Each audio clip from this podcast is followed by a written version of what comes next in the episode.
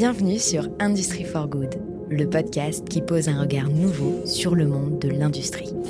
Un programme audio indépendant présenté par Aurélien Goyer. Nous sommes le 6 janvier, je me balade sur les réseaux comme bien trop souvent et je tombe sur un post qui attire mon attention. Un nouveau documentaire vient de sortir à propos d'une papeterie historique de la région rouennaise qui se bat pour son destin. Encore une. Cette usine, elle recycle 24% de ce que trient les Français pour en faire du papier journal et des emballages. En pleine période de promotion d'une industrie verte et de restarification de notre industrie, qu'est-ce qui a bien pu se passer pour que se retrouve en danger entre 220 et 230 emplois, au même titre que l'entreprise quasi centenaire, dernière et unique usine à fabriquer du papier journal 100% recyclé en France? Je me rends le lendemain à l'avant-première parisienne du documentaire et je suis évidemment touché en plein cœur. Alors vous me connaissez, je suis sensible, mais là quand même il faut dire qu'il y a de quoi. C'est décidé, l'équipe du film doit venir sur Industrie for Good. J'alpague alors dans un froid glacial à la sortie du cinéma Philippe Martinez, ex-secrétaire général de la CGT, et Marianne Lerlafitte, réalisatrice du documentaire. Un mois après, nous voici en studio pour parler de ce documentaire intitulé L'usine, le bon, la brute et le truand. Un extrait de la bande-annonce.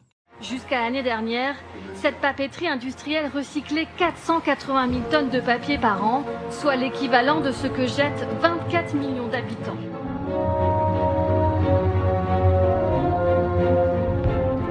S'ils ont la volonté de vendre, c'est aussi parce que peut-être qu'ils veulent pas qu'il y ait des concurrents papetiers. Alors qu'il y a un site en France qui demande qu'à redémarrer. L'usine, elle est en état, elle est prête à redémarrer. Maintenant, c'est à l'état de jouer. Là, vous jouez vous jouez sur des familles, vous jouez sur des avenirs. Cette colère, c'est celle d'un citoyen, c'est celle d'un représentant du personnel qui vous dit les yeux dans les yeux, vous voulez quitter le territoire, eh bien laissez le territoire choisir de l'industrie qu'ils veulent ici. Alors je suis aujourd'hui avec les trois protagonistes principaux du film qui mènent un combat acharné pour la sauvegarde de leur usine. Donc deux syndicalistes, Julien et Cyril, ainsi qu'Arnaud, cadre de l'entreprise Chapelle d'Arblay. Une guest star aussi, Philippe Martinez, seconde moustache la plus connue de France après le regretté Jean Rochefort. Bienvenue sur Industrie for Good, messieurs. Comment allez-vous ce matin? Bonjour à toutes et à tous. Euh, moi, personnellement, ça va bien. Je me suis levé de bonne heure pour être avec vous, mais euh, ça va très bien. Et on a commencé en retard à cause de moi et du RRA. Voilà, ceci étant dit. Euh, Cyril, Julien, Arnaud, comment ça va? Bon, écoutez, nous, ça va très bien. On est réveillés hein, pour euh, justement éviter d'être en retard. on aurait peut-être pu partir ce matin, finalement, vu le retard que vous nous avez fait hein. subir. je pense. Julien. Toujours un plaisir de parler de la chapelle d'Arblay, donc euh, ça va bien. Eh ben on est là pour ça. Arnaud, bonjour. Bon, eh ben écoutez, je vous propose qu'on attaque. Comme je ne l'ai pas dit en préambule, d'ailleurs, Marianne Lerlafitte, réalisatrice du documentaire, n'a finalement euh, pas pu être des nôtres. On le regrette évidemment, mais je lui ai demandé de nous partager euh, un peu d'infos sur la jeunesse du film, comment elle s'est sentie dans ce, tout au long de ce projet, et la façon dont elle décrirait l'aventure avec ses mots. Alors, ce qui m'a décidé à filmer, à, raconter cette histoire, c'est d'abord mon envie de documenter euh, la question sociale liée à, la, question écologique euh, en ce début de, de 21e siècle. Et surtout euh, mes interrogations concernant le rôle que peut jouer aujourd'hui un syndicat à l'heure où, les, où, la société devient de plus en plus individualiste, conséquence directe de notre système capitaliste, euh, extrémiste, je dirais libéral. Voilà. Donc ça, c'était les, ça a été la première motivation. Et ensuite, la rencontre avec euh, Cyril, Arnaud et, Julien a fait que, voilà, je, me suis retrouvée dans un site euh, qu'est Chapelle d'Arblay sublime, cinématographiquement parlant, pour quelqu'un comme moi qui aime l'image, c'était du pain béni.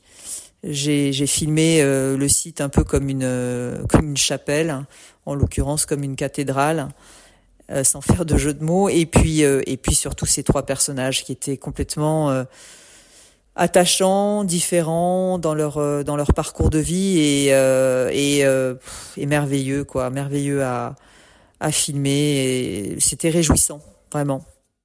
Alors messieurs, ce que je vous propose, c'est quand même qu'on commence par un petit tour de table et puis que vous vous présentiez. Euh, voilà, vous avez chacun vos parcours, vos histoires et votre rapport à, Chapelle d'Arblay. Euh, Arnaud, est-ce qu'on peut commencer par toi et puis on va continuer tranquillement? Oui, bah écoutez, Arnaud Doxer, 53 ans, euh, j'ai deux enfants. mariés et je suis rentré au sein de cette belle papeterie il y a 15 ans maintenant. Euh, où j'ai occupé les rôles de, responsable des achats de matières premières recyclables hein, et des affaires institutionnelles.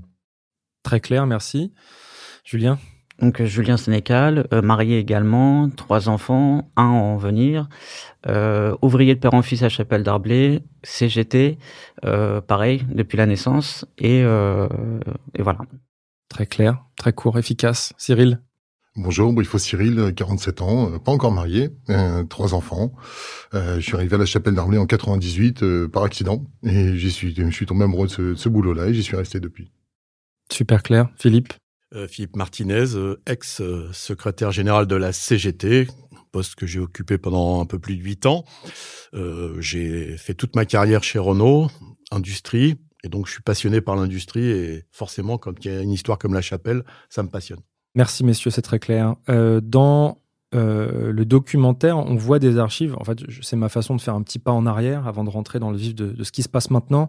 On voit des archives dans le documentaire datant des années 80, euh, d'un mouvement qui déjà se battait euh, pour la survie de Chapelle d'Arblay. Est-ce que vous pouvez nous parler un petit peu de cette époque et puis de ce qu'elles évoquent en fait ces images qu'on voit dans le documentaire?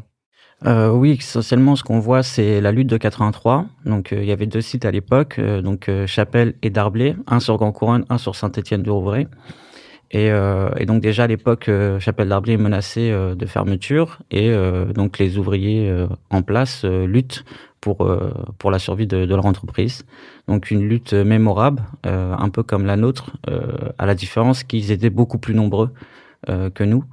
Euh, donc moi, ce que ça me rappelle essentiellement, c'est euh, aussi mon histoire familiale parce que mon père était euh, à ce moment-là euh, élu CGT. après, il est, il a été délégué syndical, mais à ce moment-là, il est père de famille. On est, on est en bas âge et, et c'est des moments difficiles en fait, parce que c'est des moments où, voilà, c'est, c'est la grève, il n'y a pas de revenus et donc c'est le social qui me, qui me touche dans cette lutte de 83. Ok, c'est assez visuel, hein. on voit des images, il y a des grandes banderoles, enfin il y a un côté assez, alors pardon, l'analogie sera probablement pas bonne, mais il y a un côté vraiment 68 euh, arts, euh, euh, grande banderole, beaucoup de gens sur les ponts qui sont montés à la capitale, donc c'est assez impressionnant. ils étaient combien à cette époque, si tu as à peu, à peu près un ordre d'idée? En 1983, ça a commencé en 80, mais en 1983, on parle quand même de, sur un seul des deux sites, 1400 licenciements. Donc ça représentait quand ah, même énormément de personnes. on parle d'une de, lutte qui a duré plus de 100 jours, plus de 100 jours de grève. On parle d'occupation d'usines. On peut, si on reprend l'histoire, on peut parler de CRS qui sont rentrés carrément dans l'usine pour virer les occupants. Donc la CGT à l'époque essayait de sauver les emplois. Euh, on parle de, se contrer euh, complètement à l'État qui avait déclenché un plan Parenco. Il s'appelle comme ça. Vous pouvez retrouver toutes les infos sur Internet. Euh, où la CGT s'est opposée à ça parce que ça annonçait la fermeture d'une des deux usines et euh, grâce à cette grande, grande, grande mobilisation, donc les papchaps d'origine, parce qu'on a repris ce nom-là, mais les papchaps, alors je sais les papetiers de la chapelle. Voilà, exactement, papchaps. les papetiers de la chapelle. Oui. Et c'est eux qui ont qui ont sauvé les deux usines, celle de Saint-Étienne et celle de Grand Couronne. On leur doit beaucoup, euh, et beaucoup de personnes, euh, en tout cas en France, leur doivent la, la, continuité de ces sites. Et nous, c'est par par devoir de mémoire aussi qu'on a gardé ce nom-là et qu'on a voulu faire une lutte exemplaire. Super clair, merci beaucoup euh, pour cette euh, petite remontée euh, en arrière. On va garder la machine à remonter dans le temps allumée. On va se rendre en 2010. à quoi ça ressemble la vie dans l'usine et en dehors à ce moment-là, en pleine sortie de, de la crise de 2008, que chacun a vécu à sa manière, mais c'est pour un peu décrire le paysage et l'évolution du paysage. Ben, de mémoire, en 2008-2010, ça n'a pas tellement impacté le, le, le, le, cours du papier, ou en tout cas du papier journal tel qu'on le fabriquait à la chapelle d'Arblay. Euh, l'impact n'a pas été si fort que ça sur ce, sur ce type d'industrie. Il a été évidemment dans la vie de tous les jours pour, pour tout le monde, pour les salariés, pour la, et dans la vie de tous les jours. Mais euh, sur le, la vie de l'industrie en elle-même, ça n'a pas été un impact tellement énorme, si ce n'est euh, dans les, dans les entrants de matières premières. Hein. Ça n'a pas eu un impact très très fort, en tout cas sur le, sur le site. C'est super intéressant, super intéressant. Euh, si on récapitule un tout petit peu la situation, euh, pour ceux qui découvriraient, moi j'ai découvert euh, Chapelle d'Arblay avec ce documentaire, donc je vais essayer de faire un travail très simple de résumé. L'usine Chapelle d'Arblay, elle est fermée depuis septembre 2019 sur décision de son propriétaire finlandais. UPM, non. Ah, je vois que tu... c'est le moment de me reprendre parce que là je déroule Parce qu'en fait, ça a pas tellement. Euh, en, en, septembre 2019, c'est l'annonce par l'ancien le, propriétaire de sa volonté de fermeture de l'usine. Ok, c'est différent. La différence. Et donc le PSE a démarré en février, le 14 février 2020. Et donc quand on démarre un PSE, donc ça c'est du légal. Vous avez, il va, il va se dérouler en trois mois et en trois mois, à la fin des trois mois, il fera ce qu'il voudra. Et ils, avaient annoncé le démantèlement et le ferraillage du site. Ok, merci, c'est un élément important. Euh, ensuite, ils veulent, ils semblent vouloir vendre le lieu à Samfi Invest, que je connaissais pas, et Paprec, euh, pour en faire un site de production d'hydrogène. Euh, comment l'information, mais justement, c'est ce que tu viens de dire, comment l'information, elle arrive dans les murs de l'usine et comment ça résonne en fait euh, chez les gens, quoi? Est-ce que c'est un coup de tonnerre? Est-ce que il y a eu euh, il y a eu une habitude des combats sociaux, donc en fait, il y a une espèce de surprise sans être une surprise. Enfin, qu'est-ce qu'on sait à ce moment-là? Est-ce que tu peux, Julien, nous décrire euh, un peu ce qui se passe à ce moment-là? En fait, ce qu'il faut savoir, c'est que euh, quand on a eu l'annonce de fermeture en septembre 2019, euh, il y a eu une recherche de, de repreneurs. Euh, à ce moment-là, il n'y avait pas de Samfinvest ni de Paprec. il y avait plutôt des industriels papetiers tels que VPK et d'autres. Euh, et donc, les salariés encore sur place étaient euh, plutôt optimistes sur une reprise euh, par un papetier à Chapelle d'Arblay. Et en fait, il n'y a pas eu de, il n'y a pas eu de, comment dire, il n'y a pas eu de VPK, il n'y a pas eu de reprise d'un repreneur papetier. Et c'est plus tard, en fait, qu'on a eu l'annonce d'hydrogène avec Sam Finvest. Mais à ce moment-là, il y avait plus de salariés, en fait. Il y avait plus que nous trois. Donc en fait, ils n'ont pas vécu. Euh, euh, en fait, ils étaient euh, à ce moment-là licenciés parce qu'elle est arrivée un an après l'annonce de Sam Finvest. Donc sur place, en fait, nous on l'a vécu comme en fait une fausse bonne nouvelle. C'est super violent parce qu'en fait, du coup, les gens, ils sont chez eux dans une situation difficile, mais ils peuvent même pas vivre, ils peuvent même pas faire corps en fait face à la nouvelle quelque part. Donc c'est qu'un truc qui est, qui est particulier, quoi. Oui, parce que si on reprend un petit peu juste le calendrier de, de, de, cette première année, on va, on va, on va la prendre comme, enfin, on va l'expliquer comme ça. Septembre 2019 annonce par l'industriel de la, sa volonté de séparer du site. Euh, on a connu à la Chapelle d'Arblay plusieurs PSE. On a, on a, déjà vécu ça. On a connu euh, ces, ces, réductions de personnel. On a connu en 2015 la fermeture d'une des deux, euh, d'une des deux machines. Et donc, on, même si on n'est pas préparé à ça, on s'attend déjà à voir le calendrier arriver. Malheureusement, on devient presque, on le disait à l'époque, presque des experts du PSE à force d'en vivre. Ouais. CGT, on en vit tellement des PSE qu'on sait à quoi s'attendre. Et on se dit sur le site, on va réagir peut-être différemment de ce qu'on a l'habitude de faire, même s'il faut des mouvements, puisque la preuve, vous dit, vous avez découvert la lutte de la chapelle d'Arblay à travers le documentaire, le film, et on parle d'une date de septembre 2019 où on avait déjà fait énormément d'événements.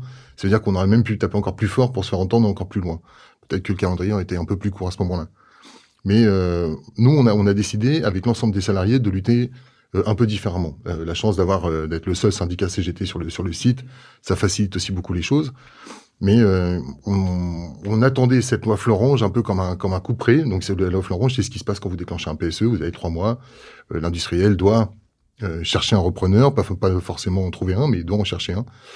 Euh, ils peuvent mandater un cabinet, ce qu'ils ont fait à l'époque. Ils avaient pris un cabinet qui s'appelait Ernst Young pour faire une prospection, euh, on va dire sur la moitié du monde. Ils n'avaient pas tout fait, ils en avaient oublié beaucoup, et on s'est rendu compte à ce moment-là que de toute façon, ils ne cherchaient pas un repreneur, ils cherchaient un repreneur pas pour forcément pour faire du papier. Et de toute façon, la volonté était de, de réduire le site à zéro, puisque le motif de fermeture du site, c'était la compétitivité. Donc c'était pas un motif de fermeture euh, financier, c'était pas euh, il n'y avait pas de, de, de, difficultés financières sur le site, c'était réellement pour la compétitivité mondiale. Donc si je, si je, je reformule, tu es en train de dire que les démarches qui semblaient avoir été faites pour trouver une suite, en fait, n'étaient pas sincères, dans le sens où en fait tout était déjà tracé, le destin était tracé. On en parlait un petit peu en off, Julien, mais je veux bien que tu développes là-dessus. Bien sûr, c'est, ça c'est mon intime conviction. En tout cas, toujours est-il que euh, euh, ils ont, s'ils avaient essayé, en tout cas, ils ont lamentablement échoué là où on a réussi. Donc, euh, dans ces cas-là où il faut changer de métier, où il faut nous appeler si vous avez une boîte qui ferme, mais euh, il faut pas continuer dans cette voie-là. Sinon, euh, pour le pour ce qui est du, du, du site en lui-même et dans cette cette recherche, on a décidé très rapidement quand on a vu que de toute façon ça n'avançait pas. Euh, si on se rappelle le, le, premier trimestre de, de, de 2020, c'est la crise Covid. Et donc la crise Covid, quasiment tout le pays à l'arrêt, plus rien qui avance, mais par contre le calendrier, lui, il continue. Donc il a fallu qu'on trouve des solutions. Ouais. Et les solutions, on les a trouvées. On les a trouvées en travaillant à Montreuil, d'ailleurs, très, très, très fortement là-dessus. Parce que même si tout, tout le pays était à l'arrêt, nous, on n'était pas à l'arrêt. À Montreuil, pardon, pour les gens qui... À Montreuil, il y a quoi à Montreuil? Ah, À Montreuil, il y a la CGT, la Confédération. Il y, a un, il, y a un, il y, a un, monsieur à moustache qui a, qui a rien lâché, avec toute son équipe. Je remercie encore d'ailleurs toute son équipe, Elsa et David. On entend beaucoup Elsa au téléphone, elle a une place intéressante parce qu'elle est quelqu'un qu'on voit pas trop. On la voit un moment, mais en fait, elle est, elle est un accompagnement euh, très euh, oral quoi pendant tout le truc. Et c'est marrant. De, de, de, tous les jours, le, le, film commence à peu près 20 mois après l'annonce de fermeture du site. Ouais. C'est à peu près le moment où on a rencontré Marianne et, et, que le film s'est lancé. Mais il y a eu tout un tout un procédé, toute une avance euh, pour en arriver au moment où vous arrivez sur le film. C'est pour ça que le film commence, on n'est que trois. Ouais. Mais euh, jusqu'en jusqu'en juin 2020, on était 217 dans l'usine. Euh, on a aussi eu pas mal de, de, de, de d'histoire, essayer de trouver des, des choses qui n'existaient pas, essayer de, de, trouver autre chose parce que c'est tellement bien fait un PSE. C'est une nouvelle façon de penser le scénario, quoi. Exactement. On est parti d'un constat peut-être un peu vulgaire, mais on s'est dit, ils se sont adaptés à toutes les luttes, toutes les formes de lutte qu'on peut avoir. Il faut qu'on fasse autre chose. Si on veut vraiment sauver notre boîte, il faut qu'on fasse autre chose. Et donc, euh, avec Julien, avec Arnaud, avec euh, Philippe, avec Elsa, avec David, avec beaucoup d'autres, on a réfléchi avec euh, toutes nos structures, on s'est réunis, on a, on a ouvert mais une quinzaine de, de, de, manières de lutter différentes. On a demandé aux salariés de nous faire confiance, de nous accompagner, ce qu'ils ont fait quasiment à l'unanimité, et de plus en plus à la fin. Et, euh, et on, on, a trouvé une petite solution. On a trouvé en, en, juin 2020, on a trouvé une petite, un petit, une petite lueur d'espoir. C'était euh, dans ce PSE qui était lancé. Moi, je, on ne voulait pas négocier de PSE. On voulait pas négocier de de licenciements avec des primes valises et autres. On voulait pas. On voulait sauver notre site. Donc un PSE, les licenciements, ça se négocie pas. Des licenciements, non, les CGT, on n'est pas là pour pour faciliter les licenciements. Mais on a accepté d'apposer notre signature à une seule condition. Et cette condition, c'était de rajouter une petite phrase dans le dans le PSE, une toute petite phrase. Euh, bien me réfléchit quand même cette quel petite teasing, phrase. Quel teasing ça. Euh, oh, je, je, fais court, hein, mais euh, on a rajouté cette petite phrase et dans cette petite phrase, on a on a fait en sorte un peu comme dans les assurances, vous savez, les trucs qui mettent de l'exclusion. Et dans cette petite phrase, à l'endroit où elle était posée, elle voulait juste dire que l'industriel n'avait pas le droit de démonter, de ferrailler ou, euh, ou de toucher à quoi que ce soit sur le site pendant un an. C'était voilà, okay. c'était notre volonté si on signait. Et donc ça a emmené là où on en est aujourd'hui, ça a emmené à beaucoup de choses cette petite ouais. phrase, puisque à la lecture de ça, quand ils ont déposé le, le, le PSE en préfecture, ça a amené à d'autres choses, c'est-à-dire que ça, ça, leur a dit voilà, vous pouvez pas ferrailler, donc vous pouvez pas l'enlever, donc l'usine ne peut pas être démantelée, donc l'usine doit rester en activité. Donc c'est un site à UCPI, c'est une industrie. Et donc euh, comme vous ne pouvez pas toucher à ça, vous ne pouvez pas non plus euh, empêcher son euh, de, de, se maintenir en état. Et c'est là où il faut garder de la maintenance, il faut garder de l'électricité, il faut garder de l'énergie. Et pour tout ça, il faut garder quelques personnes. Et c'est là qu'est intervenu aussi le, le ministère pour empêcher nos licenciements. Super clair, très intéressant de voir qu'il a fallu innover dans la façon de faire les choses. C'est un questionnement permanent. Je fais un petit pas de côté.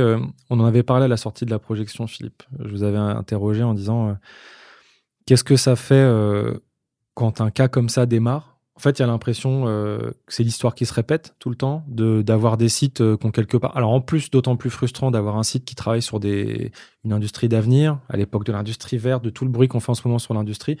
Vous, vous êtes euh, Comment vous réagissez quoi? Est-ce qu'il y a une lassitude à un moment de se dire qu'en fait c'est tout le temps l'histoire qui se répète, il va falloir se battre, se rebattre? Alors vous m'aviez un peu répondu en me disant euh, si j'étais pas optimiste, on serait plus là, mais je serais plus là. Mais bon voilà, je veux bien que vous développiez un peu là-dessus.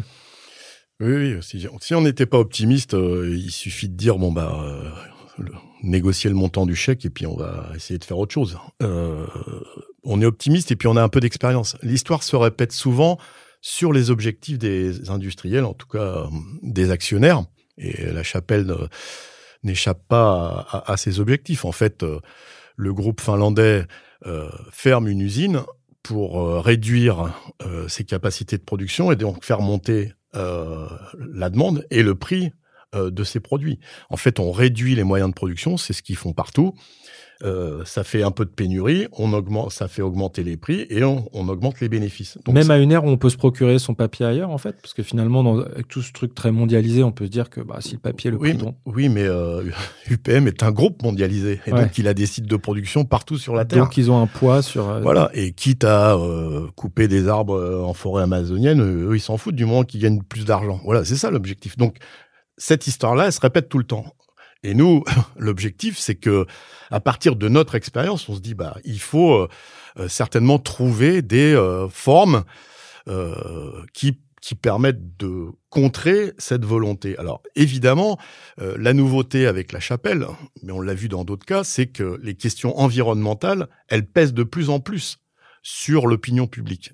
Et donc dire euh, c'est une usine qui trie qui récupère du papier trié et qui recycle ce papier, euh, une usine qui est euh, au bord de la Seine et au bord d'un nœud ferroviaire très important, euh, donc sur l'acheminement, la question des transports et euh, sur le recyclage, c'est tout à fait dans l'air du temps. Donc ça nous permet de dire, euh, notamment au pouvoir public, bah, mettez en concordance vos paroles et vos actes. Vous voulez euh, travailler sur la réindustrialisation du pays, tout en préservant l'environnement. Ben voilà, vous avez un cas d'école qui permet de conjuguer les deux. Et l'expérience me montre, euh, parce que Euh, vous avez euh, évoqué les années 80. Euh, les années 80, c'était le démantèlement de l'industrie avec un PDG qui s'appelait Serge Turuc, qui était PDG d'Alcatel, qui disait moi je rêve d'usine sans salariés. Voilà, c'était ça les, années 80. Et ça a été tout le démantèlement. L'avenir, c'était que l'école blanc. Il en faut des ingénieurs qui réfléchissent, mais allons produire ailleurs. Et eh ben, on voit bien que nous, à l'époque, déjà, on se battait, que malheureusement, l'histoire nous a donné raison. Il faut produire le plus possible là où on consomme. Euh, c'est valable dans l'industrie, c'est valable dans l'agriculture pour faire euh, un lien avec l'actualité. Et donc, euh, c'est à partir de cette expérience-là. Après, c'est ce qu'a dit Cyril. Après, quand les actionnaires et donc les responsables de cette multinationale veulent absolument casser, ils ne se battent pas pour trouver des repreneurs. Donc on s'est dit, bah, s'ils veulent pas les trouver, nous on va les trouver. Et c'est là où le syndicalisme, il faut casser cette idée euh, euh, qu'on serait, euh, il faut des mobilisations. Et d'ailleurs il y en a eu, même à trois, avec le soutien d'autres, il y a eu des mobilisations pour faire parler de trois, Si vous pouvez développer. Bah, trois, c'est c'est les trois qui sont là, Cyril, Julien, Arnaud. Ah non, à trois, pardon. c'était une autre usine. Pardon, pardon, pardon, je me suis égaré. Mais trois salariés dans l'usine. mais avec des soutiens, et ça a été aussi innovant, de syndicats, d'associations, d'ONG, euh, ça a donné lieu à des, mobilisations. Mais à côté de ça, bah, on a dit, nous, vous voulez pas trouver de repreneurs sur l'activité qui doit se poursuivre, eh ben nous, on va les chercher. Et c'est ce qu'on a fait, chacun à sa place. Super intéressant. Euh, on reparlera de la façon dont tout ça a été structuré. J'ai dans le film, Arnaud, il y a un truc super intéressant, c'est le fait de voir euh, le, documentaire insiste sur le fait que tu n'as pas d'étiquette. J'aime bien la, forme, la, façon de le, verbaliser.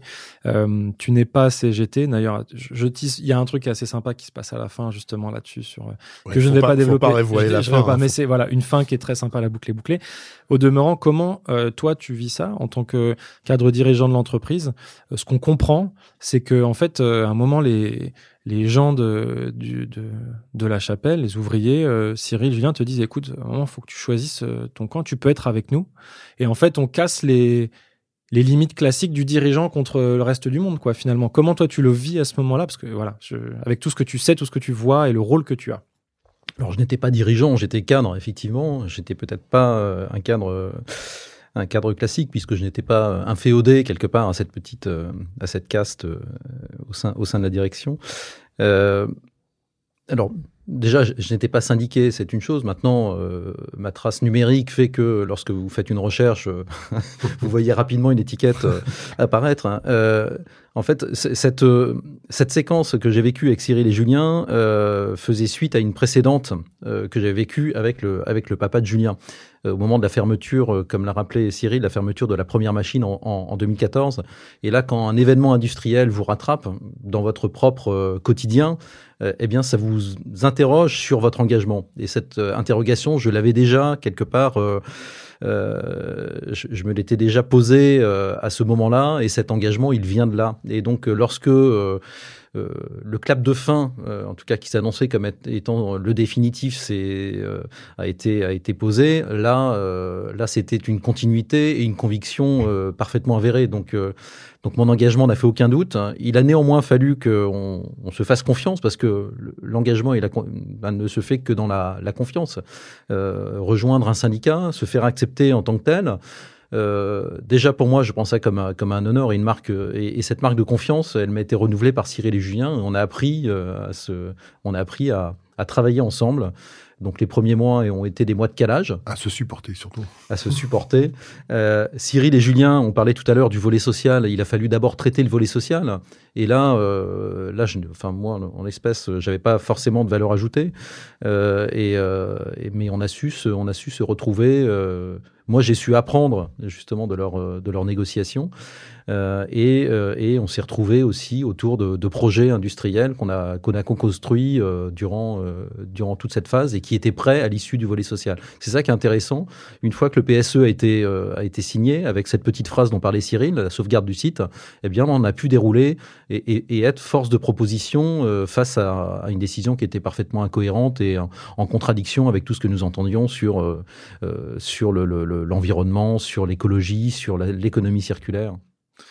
J'ai une question. Euh, en fait, euh, c'est très concret. Hein. Et si vous voulez pas répondre et que si je suis trop curieux, vous me faites un petit signe de tête ou vous me jetez un truc. Euh, en fait, on se demande comme ça dure longtemps. Donc, euh, il se saisit d'un objet. Ouais, Cyril, je crois capable de me lancer. Hein, c'est ça le pire. on voit une lutte qui paraît longue, même si l'échelle de temps, elle est, elle est bien décrite. On voit qu'en gros, bon, tout a commencé un an avant le début du film, ce que tu disais. Mais on se dit pendant ce temps-là, euh, les gens, ils sont payés. Enfin, comment vous faites quoi? Je veux dire, financièrement, ça paraît très basique, mais à un moment, ça devient presque pesant pour le spectateur de dire, mais ils font ça en. Euh, je vais pas dire en dehors, mais il y a plus de projets, c'est compliqué financièrement. Comment ça se passe? Euh, Sentez-vous libre de répondre ou pas? Mais très concrètement, voilà, pour que les gens comprennent en fait que l'engagement, la dimension risque, c'est pas juste des gens en colère, c'est des gens qui prennent des risques aussi, quoi. C'est ça qui ressort. Euh, oui, au, départ, on n'y pense pas en fait. Hein. L'engagement, il, il, est tel que euh, on s'oublie vite. On oublie vite euh, euh cet aspect financier qu'on n'a pas connu au départ, puisqu'on a été maintenu, euh, on n'a pas été licencié par par l'inspecteur du travail, justement grâce à cette phrase qu'on avait rajoutée dans le PSE. Donc pendant un an, on a eu un an de plus en fait que les autres salariés. Donc c'est plus facile de lutter quand justement on a on a un revenu. mais suite à ça, on a quand même été licencié. donc on est rentré dans le dans le chômage. Euh, et, euh, et en fait, ça, fait, ça fait déjà deux ans qu'on lutte en fait. Donc on continue en fait, on oublie un peu en fait. On se dit de toute façon on va y arriver. Donc euh, Plus faire marche arrière de toute façon. Il y a même pas. À un moment tu le dis Arnaud dans le film. De toute façon maintenant on est parti, on reculera pas. On est parti trop loin, on, ah, on lâchera pas. Et Arnaud était prêt vraiment à faire des trucs de fou et heureusement qu'on lui a échappé. Mais euh, c'est ce qu'on dit. Et là souvent quand on intervient dans les dans les avant-premières ou, ou au cinéma, là on le dit, on commence à le dire. Là ça fait plus d'un an qu'on est au chômage. Et là, ça devient difficile en fait. Mmh. Donc là, il est vraiment temps qu'on retrouve un travail parce que c'est c'est ce qu'on dit, c'est essentiel en fait. C'est on a besoin de travailler, on est fait pour ça. Euh, il y a l'aspect financier, il y a aussi l'aspect familial en fait. Euh, nous, ce, la première chose qu'on a fait, on a remercié nos femmes en fait parce que derrière un tel engagement, il y a des sacrifices de temps énormes et donc euh, donc c'est ça. C'est pas facile, mais euh, euh mais c'est essentiel en fait. Ok, donc en fait, il n'y a, pas de question. Quoi. Mais euh, voilà, c'était intéressant d'en parler. Philippe, tu voulais commenter? Euh, Oui, c'est. Euh, moi, je, je, je, je, salue toujours les copains, les copines qui s'engagent. parce que quand on est confronté à une injustice, ben on, voilà, on se défend. après, il a fallu les, les travailler avec eux, et je pense que c'est ça aussi qui est intéressant dans cette lutte, comme d'autres. je crois qu'Arnaud, par exemple, a découvert euh, ce que c'était qu'une organisation. C'est-à-dire que chacun a sa place euh, et il s'agissait pas de leur euh, dire ce qu'il fallait faire, mais à chaque fois leur, leur donner notre avis et les aider quand ils nous demandaient. Et là où on a, on a pu les aider, c'est le fait de les maintenir un an dans leur poste. C'est pas un privilège, c'est pas parce qu'ils étaient élus du personnel. C'est parce qu'on a dit, justement, avec cette petite phrase la célèbre petite phrase maintenant euh, du PSE qui disait il faut maintenir pendant un an euh, toutes les machines et toute l'usine en état pour pouvoir être reprise euh, de, de, bonne façon. Et eh bien on a dit, et là c'est là qu'on est intervenu, on a dit à la ministre du Travail qui s'appelait Elisabeth Borne à l'époque, comment peut-on travailler une reprise si les trois euh, qui restent dans l'usine s'en vont. Qui va être l'interlocuteur Qui va pouvoir expliquer Et on le voit bien d'ailleurs dans, dans le film, c'est parce qu'ils ont été maintenus euh, aux effectifs que euh, c'est eux qui ont organisé les visites, etc. Et donc, ouais, c'est et donc oui, aujourd'hui c'est plus compliqué parce que cette année s'est écoulée. Le, les projets, on va en parler, sont toujours là. Le projet est toujours là, mais eux, pendant ce temps-là, eh bien, ils sont au chômage. Euh, ça fait un an, avec les réformes de l'assurance chômage, eh ben, euh, les indemnités baissent.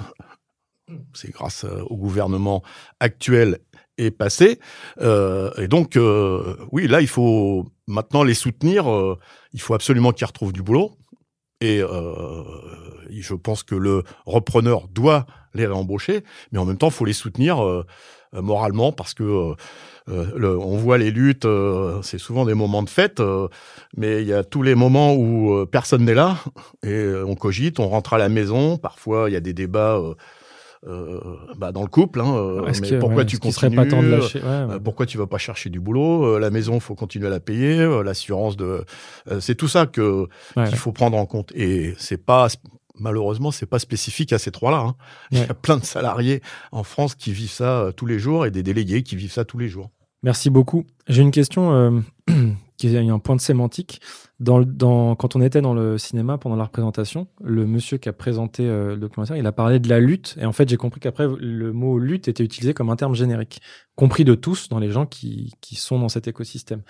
Euh, vous, ça vous paraît logique, mais le fait qu'on appelle ça la lutte, que ça soit devenu un terme générique, vous, ça vous, vous avez tout le temps parlé comme ça? Enfin, c'est parce que pour quelqu'un qui arrive là-dedans et qui sait pas de quoi on parle, la lutte, la lutte de quoi? C'est quoi? Ils font du sport entre eux? Qu'est-ce que ils mettent des tenues en lycra et ils se battent dans des rings? Ou est-ce que c'est juste la lutte euh, Est-ce que c'est mais ça, a l'air très ancré dans votre vocabulaire. Voilà. C'est, euh, si je peux me permettre, à les garçons, euh, c'est un terme historique. pas nous qui avons inventé la lutte de classe. C'est un barbu. Euh, donc euh, il y a des termes parfois un peu guerriers, euh, c'est comme ça. mais la lutte, c'est certains évoquent la bataille, la lutte du pot de fer contre le pot de terre. c'est la lutte, c'est dire bah on se laisse pas faire. Et dans, c'est ce que je disais tout à l'heure. Quand on semble, enfin quand on est victime d'une injustice, eh ben on se laisse pas faire. En tout cas, il y en a beaucoup qui résistent. On parle de résistance aussi. C'est des termes euh, qui, parle, qui parle à tout le monde. Ok. Arnaud, tu voulais commenter? Oui, lutte. Alors nous, on était, euh, c'était une lutte, mais on était en mode projet. D'ailleurs, on le voit dans le, on le voit dans le film. Et je crois d'ailleurs qu'à un moment, je sais pas si, si c'est dit dans le film ou si c'est un souvenir que j'ai avec euh, avec Philippe, Cyril et Julien lorsque nous étions à Bercy. Mais Philippe avait lâché. voilà, on est en train de faire votre boulot. donc on était vraiment en mode projet. et on utilisait, c'est ça qui est important. Enfin, nous, nous préserver dans nos, dans nos emplois, dans nos mandats, c'était déterminant parce qu'on a pu euh, utiliser tous les artifices qui étaient à notre, à notre disposition. Euh, on n'a rien, on n'a rien volé, on n'a rien euh, usurpé en droit. On a utilisé simplement toutes les, tous les canaux qui nous étaient possibles de faire. Et cette sauvegarde était déterminante. On a pu peser avec notre avis sur les décisions de vente, euh, on a pu euh, on a pu gagner du temps comme ça. Euh, on a pu on a pu d'ailleurs aller jusqu'à la jusqu'à la préemption. On a donc c'était vraiment, euh, on était concentré et, et, quelque part cette mobilisation de, de, de ressources, euh, de connaissances cognitives était euh, était était vraiment importante. On a pu en, en travaillant avec avec Philippe, avec, avec Philippe Martinez, avec, avec Elsa Conseil, qui était une personne très importante, comme on le voit dans le film, avec nos conseils aussi et avec tous ceux qui ont qui ont voulu travailler avec nous, on a pu trouver euh, on a pu trouver les, les bonnes euh, prendre les bonnes décisions et, et, et le bon euh, le bon canal. C'est juste pour décoder. Elsa Conseil, c'est pas une boîte de cabinet conseil. non, ça sonnait bien. Je sais bien, elle a bien choisi son métier. C'est son vrai nom. Non, non, mais je le dis parce que ça m'a toujours fait marrer. Rémi Maintenance, Elsa Conseil. Voilà, c'est ça. Donc Elsa, hein. Elsa, c'est son vrai nom, Conseil. Et, et Elsa, pour décoder, c'est ce qu'on appelle pompeusement ma directrice de cabinet. Donc c'est celle qui bossait à mes côtés euh, euh, tout le temps. Elle bossait beaucoup plus que moi puisqu'elle était euh, sur le pont et grâce à eux d'ailleurs, elle était 24 sur 24, 7 sur 7. Et, et elle avait un atout dans cette lutte, c'est qu'elle vient, elle est issue de l'industrie papetière, en tout cas elle connaît bien l'industrie papetière, et donc ça permettait en plus des conseils juridiques, politiques, de bien connaître le métier. Donc c'est quelqu'un effectivement qu'on entend beaucoup dans le film. Euh, elle, dit toujours, elle dit souvent, je vais en parler à Philippe, je vais en parler à Philippe, parce qu'on bossait euh, ensemble. C'est très clair. Mais d'ailleurs, en fait, on comprend. Euh, j'en ai parlé un petit peu à Marianne, la réalisatrice, mais on, on comprend quand même que tout ça est très organisé. En fait, l'impression que ça donne quand on est spectateur, c'est qu'en fait, bah, les syndicats, c'est pas juste ou pas que des gens pas contents, c'est qu'en fait, il y a une organisation, il y a un siège, on découvre les lieux du syndicat. Et en fait, je pense que c'est un truc qu'on euh, qu'on sait quelque part, mais ça se sent dans le film. Il y a une organisation, il y a du conseil juridique, il y a des, des petits coups malins où en fait le syndicat sait s'approprier aussi des, des codes du, du monde de l'entreprise aussi pour euh, naviguer dans ces eaux-là, dans des eaux parfois compliquées à tout niveau. Donc c'est assez, assez, marrant de voir cet aspect-là, si tu veux bah, on, est, on est une organisation syndicale. Ouais. Ah ouais, non, non, mais c'est vrai, il y a, y a de l'orga, on voit que c'est cadré, donc c'est intéressant. Euh, si on revient un petit peu à notre sujet, on, aura d'autres opportunités de digresser pour avancer un peu dans l'histoire. À un moment, il y a une, euh, alors j'ai pas exactement la temporalité, mais s'ouvre une discussion avec Veolia qui, qui débarque avec un projet de rachat dans l'optique de maintenir l'activité pour le coup. Donc Oura, on, on, aperçoit un peu un nouvel horizon, sauf que tout est un peu compliqué parce que le, les Finlandais, UPM, euh, est pas du tout emballé pour vendre à ce, à ce, repreneur. En tout cas, ils ont même du mal à s'en cacher. Il y a cet extrait euh, qu'on entend dans la bande-annonce euh, où vous demandez, euh, et c'est toi Arnaud qui demande au vendeur le droit simplement pour le territoire d'être maître de son destin. Est-ce que vous pouvez nous raconter un peu ce qui se passe à partir de ce moment-là et pourquoi ça semble si compliqué? C'est très compliqué. Juste, je prends juste un petit peu. C'est pas Veolia qui débarque, c'est que tous les industriels qui sont arrivés sur la chapelle d'Arblay, une époque il y en a eu quand même beaucoup, on a tous été les chercher. Il n'y a pas un seul qui arrivait entre deux, puisque le, le propriétaire n'en voulait pas. Et il avait, euh, il avait mandaté un autre cabinet pour leur parler. Et on a eu. C'est pas des sauveurs qui arrivent avec leur cap et qui. Voilà, non, mais de toute façon, l'industriel, quel qu'il soit, je veux pas lui jeter la pierre, mais s'il n'est pas bienvenu quand il appelle, euh, il va pas venir deux fois il toque à la porte, il appelle, il y a un cabinet euh, qui, est, fait, qui est fait pour ça, il y a des, il y a des coups de fil, il appelle le, le, directeur au moins du site qui est sur place, il répond pas une fois, deux fois, trois fois, il s'en va. C'est qu'on veut pas lui, il va pas insister. C'est pour ça qu'on a été les chercher, on a tous été les chercher. On parle de, de, de Comment ça se passe pour aller chercher Pardon, excuse-moi. Comment ça c'est Allez, quand tu dis aller la chercher, c'est. c'est parce que euh, il faudra prendre tous nos travaux depuis le début. Et là, on en aurait pour quelques jours de d'interview. Mais euh, on a monté une commission industrielle sous sous le sous le contrôle du préfet euh, de, de, de, région. On a repris des travaux qu'on avait fait en 2015. On a travaillé avec le, le, centre technique du papier. On a monté des études. On a repris les études qui existaient déjà. On a cherché, on a fait des prospections. On a mis autour de la table des éco-organismes. On a rencontré des industriels qui nous sont dit, mais franchement, c'est pas con votre truc euh, d'aller chercher ça, de transformer ça, de fabriquer tel type de produit. Ça les a intéressés. Donc on a pris des discussions, on les a fait venir. On a organisé des journées portes ouvertes. On a fait énormément de visites. On est venu leur montrer les machines, les capacités on, enfin on va dire vulgairement, je suis un ouvrier, mais enfin j'ai fait j'ai fait depuis 98, je suis dans l'usine, j'ai fait tous les postes, donc je la connais parfaitement ma machine. Je viens c'est pareil. Arnaud était acheteur des, des MPR, il connaît parfaitement euh, tout, ce monde-là. Et donc on, a pris euh, en quelque sorte la place de la direction pour vendre le site. Et donc c'est pour ça qu'on a qu'on a fait venir les industriels, il y en a eu beaucoup. Et, après pour passer sur les techniques, il a fallu qu'ils s'entendent entre eux. Mais euh, mais au démarrage, c'est bien nous qui avons été les chercher. Ok. Euh, du coup, il faut se battre un peu, expliquer le, le groupe revendeur euh, comment ça se dénoue à un, moment donné. quoi? Est-ce qu'à un moment, vous, on comprend, il y a une rupture dans le film où on voit que finalement euh, la, la, perspective de rachat par Veolia est considérée, etc. Est-ce que vous pouvez m'expliquer ce qui se passe à partir de ce moment-là? Tout ça, c'est la partie, la partie du, du, CSE. dont Julien était secrétaire du CSE, c'est pour ça qu'il pourra, il pourra revenir dessus. C'est tout se passe à travers des instances du CSE. Vous, avez votre travail vous faites, mais les, les les, les, étapes se font à travers les instances. Donc, euh, que, que, ce soit le PSE, la vente du site, la loi Florange, le, la, la, demande de démantèlement, la remise des livres du PSE, et derrière les, les un an supplémentaires, la demande de, de, du PM de vouloir vendre à Simfip après sur un projet de soi-disant hydrogène qui était finalement de l'immobilisation foncière. Tout ça est présenté en CSE. Ok, CSE, c'est quoi? C'est le même que CSE en entreprise? CSE Oui, c'est ça, d'accord. Comité, so comité social et économique. Et euh, ce qui se passe en fait, c'est que euh, pendant la, la, loi de Florange, le cabinet Young ne trouve pas de papetier pour reprendre le site. Donc euh, plus d'activité euh, okay. Papetière. Euh, mais UPM continue ses recherches. de leur côté, nous, on a trouvé tout le monde sauf Samfi Invest. Ouais. On n'est pas parti les chercher cela. et donc ils ont ils reçoivent une offre de Samfi Invest et de Paprec. Euh, ils essayent de nous la faire accepter. Je me rappelle très bien d'un coup de fil de Monsieur Sanson qui essayait de, de, de nous vendre son projet en disant euh, l'hydrogène c'est bien. Et on lui disait ok, il n'y a pas de souci pour l'hydrogène, expliquez-nous. Euh, y a le site est grand. Euh, non non, nous on veut tout le site, on veut raser vos machines. de toute façon, puis il nous avait dit de toute façon à un moment il faut accepter. Un peu comme dans, dans, la question, il faut accepter, c'est comme ça et c'est pas autrement. Donc c'est vrai que c'est un peu mal, c'est un peu mal reçu. donc nous on se bat pour trouver une autre offre vraiment euh, pour concurrencer celle-là, parce qu'il y aurait eu que celle-là, ça aurait été difficile. Et donc Arnaud aussi, grâce à son réseau, euh, un ancien de chez Veolia, euh, il en parle à Veolia, et on, trouve aussi un autre, euh, comment dire, euh, papetier, donc Fibre Excellence. Mais au départ, il y a que Veolia qui dépose une offre okay. pour concurrencer cette offre-là il faut quand même rendre à Philippe ce qui revient à Philippe. Non, mais il y a, eu des, discussions à différents niveaux. C'est vrai qu'on avait des contacts régionaux, on avait, mais à un moment, on bloque et on a besoin de discuter avec le, décideur. Et c'est en cela, que ce soit au niveau des, ministères que, que des grands patrons.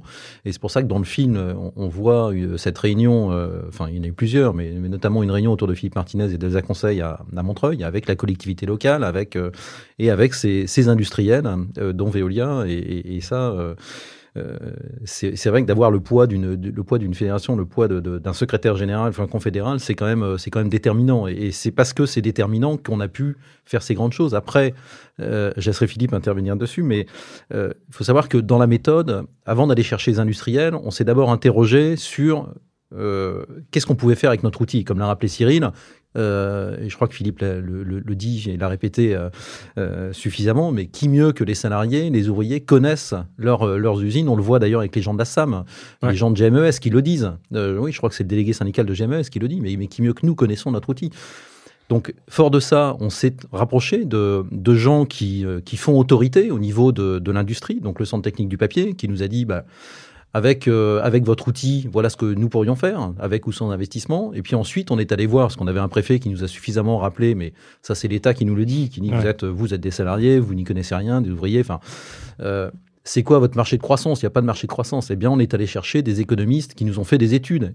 Et après avoir identifié secteur par secteur euh, ce qu'il était possible de faire, que ce soit dans l'isolation, euh, dans, euh, dans l'emballage, on s'était refusé, parce que même si on reste convaincu que le papier a encore de, bien évidemment un bel avenir devant lui, le papier de presse, on avait préféré se focaliser sur des, choses qui n'étaient pas euh, clivantes avec l'industriel finlandais.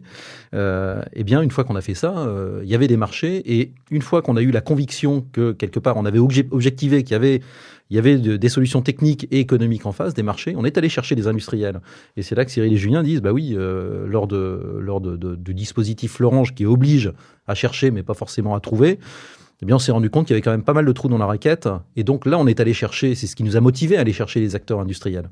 Et une fois qu'on les a identifiés et trouvés, c'est là qu'on s'est qu'on est allé face au pouvoir public qui, quelque part, avait pas grand-chose à dire. On avait, euh, on avait des études techniques et économiques qui tenaient la route, qui ont été contre-objectivées, mais comme euh, euh, il se trouve que notre filière n'était pas considérée comme étant stratégique. Ben, euh, ils ont fait les mêmes études que nous et ils sont arrivés aux mêmes conclusions, euh, puisqu'ils partaient de, ils partaient de zéro. C'était quelque chose qu'ils avaient, qu'ils avaient un peu délaissé. Et eh bien, une fois qu'on avait ça et que vous apportez un, groupement industriel grâce, grâce à l'aide de, de, de, Philippe, eh ben voilà. Enfin, c'est ça avance. Ça s'impose. Ok. Si on en avance, si on avance un petit peu dans le timing, là, on en est où du combat? Qu'est-ce qui parce qu'on a on voit dans le en fait dans le documentaire on voit certaines célébrations mais on voit que vous vous interdisez de célébrer. C'est-à-dire qu'on sent très bien qu'en gros vous savez que c'est des sujets compliqués. Il faut célébrer un petit peu. Il faut euh, expliquer euh, quand ça il y a des choses qui ont avancé mais on sent qu'il y a une espèce de pudeur par rapport à ça au succès que vous rencontrez quoi. Oui c'est parce qu'il y, a, plusieurs étapes. Euh, on dire que la, grande célébration qu'on a sur le, site à la Chapelle d'Armée qu'on voit dans le film c'est la promotion alors ça, c'est un sujet qu'on pourra aborder tout à l'heure parce que c'est quelque chose d'assez incroyable, ça, la préemption. Mais ça veut dire, ça veut dire quoi? Ça veut dire que le site n'est plus menacé de destruction par l'ancien propriétaire et qu'il passe euh, maintenant sous la coupe d'un nouveau propriétaire qui lui a, tout intérêt à le démarrer. Donc ça, c'est un premier sujet. et pour nous, c'était une très grande victoire. Mais ce n'a été qu'une victoire, c'est pas la victoire finale. La victoire finale, pour nous en tout cas, et qu'on partage tous, c'est quand l'usine sera en marche, qu'il y aura de la vapeur qui sortira de là-haut et qu'il y aura des salariés qui vont entrer dans l'usine. Là, oui. Là, je pense qu'on pourra s'asseoir et se dire, ça y est, on a réussi. On en est loin? On n'en est pas loin. On n'en est pas loin. Mais, euh, mais tout ça prend du temps, des étapes. On est toujours, euh, là, là, actuellement, on est toujours en, train de chercher des accompagnements à travers l'État. Ce que vous voyez dans le film, on est déjà en visio, où on se déplace, où on a fait des grandes manifestations à Bercy pour pouvoir enfin être reçu parce que le ministère voulait plus nous parler. C'était, euh, les mythes ont été, les agitateurs ont été gênants parce qu'il y avait une offre Semfi Papaye, donc il fallait l'accepter puis arrêter de se battre. On a dit non, on continuera parce que on est persuadé qu'il y a une, euh, une offre papetière à venir et qu'il faut, faut nous accompagner là-dessus. Mais euh, non, le, là on est toujours en attente que que ce soit Bercy, la BPI ou autre, continue d'accompagner le projet. Là, le, papetier a entièrement le site depuis le mois de décembre, euh, sous différents formats, que ce soit loyer, etc. Enfin bref, euh, il se donne, il se donne 10 à 12 mois de, de financement, le temps d'aller chercher son, son, financement, et derrière il y a à peu près alors qu'il soit 12, 16, 18 mois, les gens sont pas tout à fait d'accord parce que les, gens, les, commandes changent vite, mais de transformation de bécane avant de redémarrer. Donc on est quand même à deux ans et demi d'art-démarrage du site, avec euh, avec quatre ans de temps euh, de temps de lutte pour pouvoir déjà avoir réussi à la sauver. C'est énorme. C'est énorme. Quel, selon vous, là, si on prend la frise, c'est quelle partie euh, qui qu'on pourrait, qu'il faudrait, en fait, qui met à mal le planning et qui fait que ça a pris trop de temps pour ce que c'était. Il y a des moments comme ça où c'est frustrant de se dire on a passé un an là-dessus alors qu'en fait c'était deux coups de fil. Enfin, je grossis le trait, mais. Oh, il y en a eu plein, il y en a eu plein. Euh, très honnêtement, euh, euh, s'exonérer du PM, ça a pris beaucoup de temps. Beaucoup de temps, mais ça c'est du temps incompressible. Lancer la promotion, ça prend du temps, mais c'est du temps incompressible. Euh, faire l'entente entre euh, Veolia, Fibre Excellence qui s'entendent, qui s'entendent pas. On le voit dans le film, ils n'ont pas pu rentrer sur le site tant que le site n'a pas été présenté l'ancien industriel avait fermé le site. Donc là, c'est pareil, ça posait des, des, des, grands problèmes. Il aurait laissé le site ouvert de bonne volonté pour le reprendre. on aurait gagné un an, un an et demi facile. C'est des bâtons dans les roues, quoi. Très clairement, on peut appeler. Ouais, Philippe. Moi, je pense que ce qui a aussi posé problème, c'est que malheureusement, euh, dans, dans l'état d'esprit du gouvernement, du président de la République, euh, l'industrie papetière, ça fait pas partie de la startup nation. Non, c'est pas, pas kitsch. Euh, on parle de technologies nouvelles et, et, et, je pense que comme on évoque beaucoup l'industrie, euh, euh, moi je, je, me suis toujours battu sur l'idée qu'il y aurait euh, des vieilles industries euh, qu'il faudrait fermer et euh, inventer des nouvelles choses, etc. Si on prend l'hydrogène, bon, il y a, y a je crois maintenant 42 projets d'hydrogène en France. pourquoi? Parce que l'État a mis 8 milliards sur la table. Vous comprenez que quand euh, un certain nombre d'industriels ou pas d'ailleurs voient 8 milliards, euh, ils ont les yeux qui brillent. Donc, euh, ce qui ce qui n'a pas été rapide, c'est que le gouvernement, les ministres de l'industrie, le ministre de l'économie n'ont pas considéré que dans la communication forte du gouvernement sur on va réindustrialiser, on va être les premiers dans le monde à l'innovation, etc. Bah, une industrie papetière, ça faisait pas, c'était pas, c'était pas kitsch quoi. Ouais. Et, et, et, ça c'est un problème. Ça c'est un problème. Ok. Ce que je vous propose, c'est qu'on qu'on parle un peu de, on en a parlé un petit peu euh, Julien, alors t'es pas le seul, mais il y a une, la dimension sociale pour toi, elle est importante. Et si tu pouvais essayer de nous dépeindre euh, le portrait de ce qui se passe pour ces gens, en fait. Je donne un peu de sous-texte à ma question. Euh, mon impression, pourtant étant pas mal dans les sujets de l'industrie et ayant grandi dans une famille euh, ouvrière, c'est quand même que la cause ouvrière, elle ressort une fois par an, euh, je grossis le trait, mais à peine à Cannes, quand il y a un film avec Vincent Lindon un peu misérabiliste sur la condition ouvrière, et puis après tout le monde se lève et va prendre des petits fours et retourne à sa vie, quoi. C'est pas un reproche, mais c'est que c'est comme ça, c'est un peu un truc de passage. Mais pendant ce temps, euh, entre les différents festivals de Cannes, il y a, la vie de gens qui, a été complètement entachée, déterminée par ça. J'ai pas envie. Mon, objectif ici n'est pas nécessairement de faire pleurer dans les chaumières, mais j'aimerais que tu dépeignes à ta façon un paysage de ce qui se passe socialement et de comment ça impacte la vie des gens dans ces régions, dans ces villes, euh, une fermeture comme ça euh, Une fermeture d'usine, en fait, au niveau de la ville de Grand Couronne, derrière chaque PSE, en fait, il y a de la casse sociale. C'est pas que de la tristesse, c'est pas que des choses douloureuses, parce que pour certains, euh, nous, on avait 217 salariés pour certains, ça a été euh, une ouverture sur d'autres choses. C'est de se dire bon bah maintenant, euh, voilà, l'usine va fermer. Je me rappelle d'une assemblée du personnel où on avait dit avec Cyril, vous inquiétez pas, nous on est maintenus, on va faire le boulot, on va sauver l'usine. Donc ceux qui voudront revenir reviendront, mais pensez à vous les copains et les copines parce qu'il y avait des, femmes et formez-vous et allez voir autre part et vous reviendrez quand vous voudrez. Mais trouvez un travail parce que c'est essentiel. Euh, ça, c'est bien de le dire, mais c'est plus compliqué à faire. Donc, il euh, y a eu de la casse sociale. Il euh, y a des personnes qui se sont retrouvées tout seuls parce qu'on est à ce moment-là, on est délégué du personnel, mais on fait tout en fait. On est aussi assistante sociale. On a des personnes qui viennent, on a des femmes qui viennent, qui viennent nous dire euh, mon mari ça va pas. Il euh, y a des personnes qui avaient, qui étaient pas mariées. Le, le travail était seulement le, le, le fait qu'ils sortent de chez eux, euh, qu'ils se retrouvaient tout seuls. On a eu des décès. On a eu beaucoup de choses euh, compliquées, euh, mais pas que. Pour certaines personnes, ils ont, ils, sont, ils ont complètement fait autre chose. Ils ont créé une entreprise. Il y a, on a eu une dizaine de créations d'entreprises. On avait un personnel assez âgé. Il y a eu euh, à peu près 40 personnes qui sont parties en retraite ou pré-retraite. Et euh, la majorité ont retrouvé un travail dans le même secteur.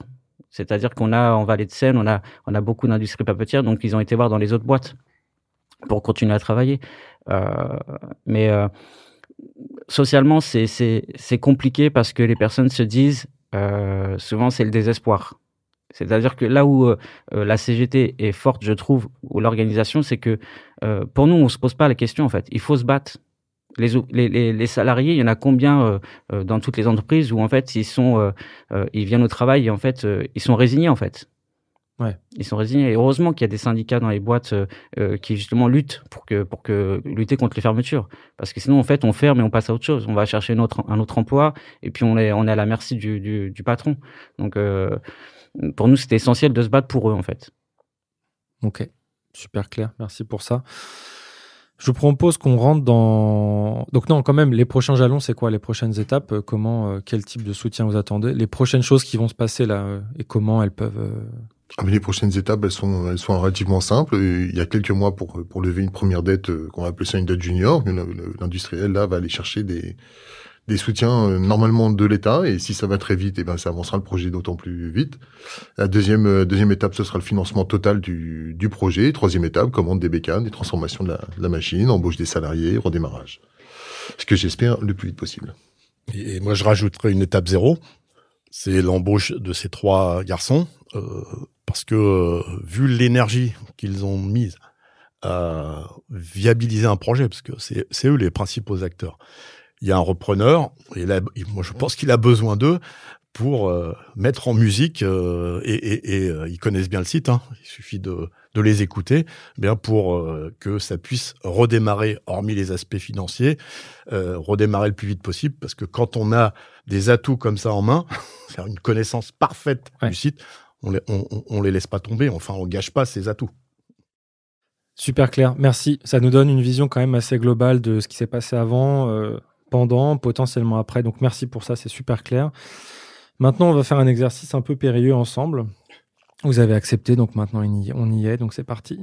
Euh, j'aimerais me mettre dans les bottes euh, de l'avocat du diable, même un peu plus que ça. On va imaginer que je suis journaliste euh, au hasard, hein, vraiment au hasard au Figaro, et on va poser des questions qui fâchent. Donc je déclare officiellement la bagarre ouverte. Euh, Excusez-moi, c'est le moment où on met la tenue l'ICRA ou pas? Non, je sais pas. je, on peut, hein, mais ça, voilà, j'avais pas prévu, j'avais pas prévu le matériel. Au demeurant, euh, et eh ben c'est parti. On voit que l'usine, bien que, que Centenaire et, son modèle de production plutôt vertueux, n'en est pas à son premier mouvement de lutte contre une fermeture. On en a parlé avant. Est-ce que finalement, faut pas juste accepter dans ces moments-là que l'établissement il va mal et que ça fonctionne plus? Non. Voilà, prochaine question. non, clairement non. Euh, souvent, je l'ai dit à la fin de, de, de l'interview. Euh, j'ai grandi comme ça. Euh, voilà, ceux qui luttent sont pas sûrs de gagner, mais ceux qui luttent pas sont sûrs de perdre. Donc en fait, il faut toujours lutter. Et ça, on peut l'appliquer partout. Parce que souvent, là, on parle d'industrie. Donc de, il y a une fermeture, faut se battre. faut avoir des organisations syndicales qui se battent. Mais pour moi, ça c'est, il y en a certains, ils parlent de mantra. Pour moi, je l'applique dans tout. Les personnes qui sont malades, on, des fois, dans la famille, on en a tous. Dès qu'on sent qu'ils arrêtent de se battre, bizarrement, le corps aussi, euh, il a donc il faut toujours se battre. Non, c'est pas parce que ça fait 10 euh, PSE sur Chapelle d'Arblay qu'on va se dire bon bah voilà c'est la goutte d'eau. Non, il faut il faudra toujours se battre et pas que dans le pas que dans l'industrie. Moi, je, je, je, veux juste rajouter que et la Chapelle d'Arblay est un très bon exemple. C'est on n'est pas face à des, des industries qui qui sont déficitaires. Ouais. Les actionnaires, c'est important. Oui, mais c'est souvent le cas. C'est que les actionnaires considèrent qu'on gagne pas assez d'argent. Pas qu'on gagne pas d'argent, qu'on n'en gagne pas assez. Et donc, euh, ils pensent d'abord, eux, à leur rétribution, et ils se disent, bah, il faut euh, réorganiser, restructurer. On le dit moins maintenant parce que c'est un mot, euh, ils le disent moins parce que c'est un mot qui passe mal, mais c'est toujours des réorganisations. Il y a plein de réorganisations dans les boîtes. Et parce que le taux de rentabilité, pour utiliser des termes très utilisés par ces gens-là, n'est pas suffisant. Et donc, pour se faire plus d'argent, eh bien, il faut fermer une boîte, etc. Donc c'est important. Euh, parce que sinon, on a l'impression que, bah oui, ça va mal parce qu'ils travaillent mal. Euh, quand il y a des syndicats, ils sont toujours en grève. C'est des modèles d'hier. On l'a vu avec les fermetures. C'est ce que je disais tout à l'heure. Euh, c'est l'idée que, bah, il y a les industries, oui, ça pue et ça pollue. Alors, alors que la Chapelle, c'est vraiment l'exemple type d'une très vieille industrie, parce que l'industrie du papier, c'est, ça date pas d'hier ni d'avant-hier, mais où on est capable de produire proprement avec des gens euh, intelligents, les salariés, ils sont toujours intelligents les salariés, contrairement à d'autres, euh, et qui euh, savent très bien qu'est-ce qu'il faut mettre, qu'est-ce qu'il faut investir. Parce que l'investir, nous, investir, on est d'accord, pour que l'usine continue à produire, mais produise encore plus proprement. Je crois que c'est ça, et c'est là-dessus qu'il faut agir. Pas et casser l'idée que bah oui c'est normal qu'on les ferme euh, ils perdent de l'argent euh, c'est des feignants euh, vous comprenez. Puis là les ouvriers on n'a plus besoin hein. et puis ils sentent.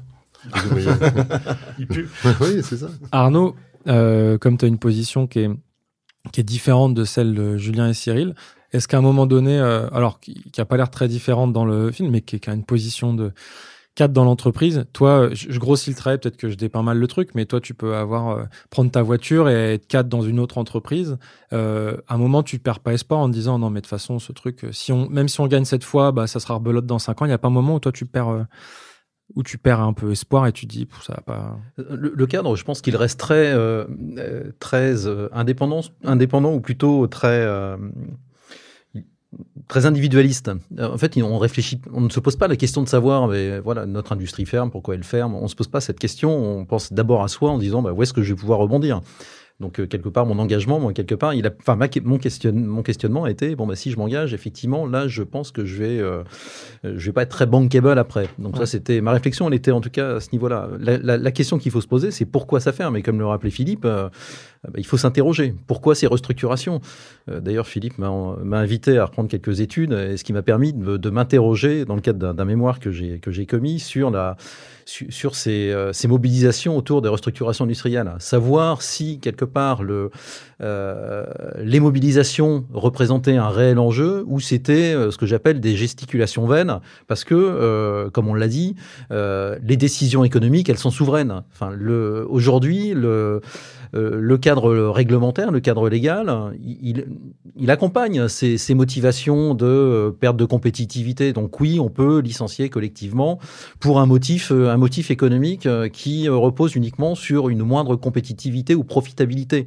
Est-ce qu'aujourd'hui c'est audible Voilà la question qu'il faut se poser. Et, et, et on parle. ta question était de savoir si, enfin, effectivement, on ferme des entreprises qui sont dans, dans un qui, sont dans une santé économique, euh, enfin, elles ferment parce que, enfin, pour des questions économiques. Donc, dans le, dans l'esprit du grand public, c'est que c'est une entreprise qui va mal. Il faut s'interroger pourquoi elle va mal cette entreprise.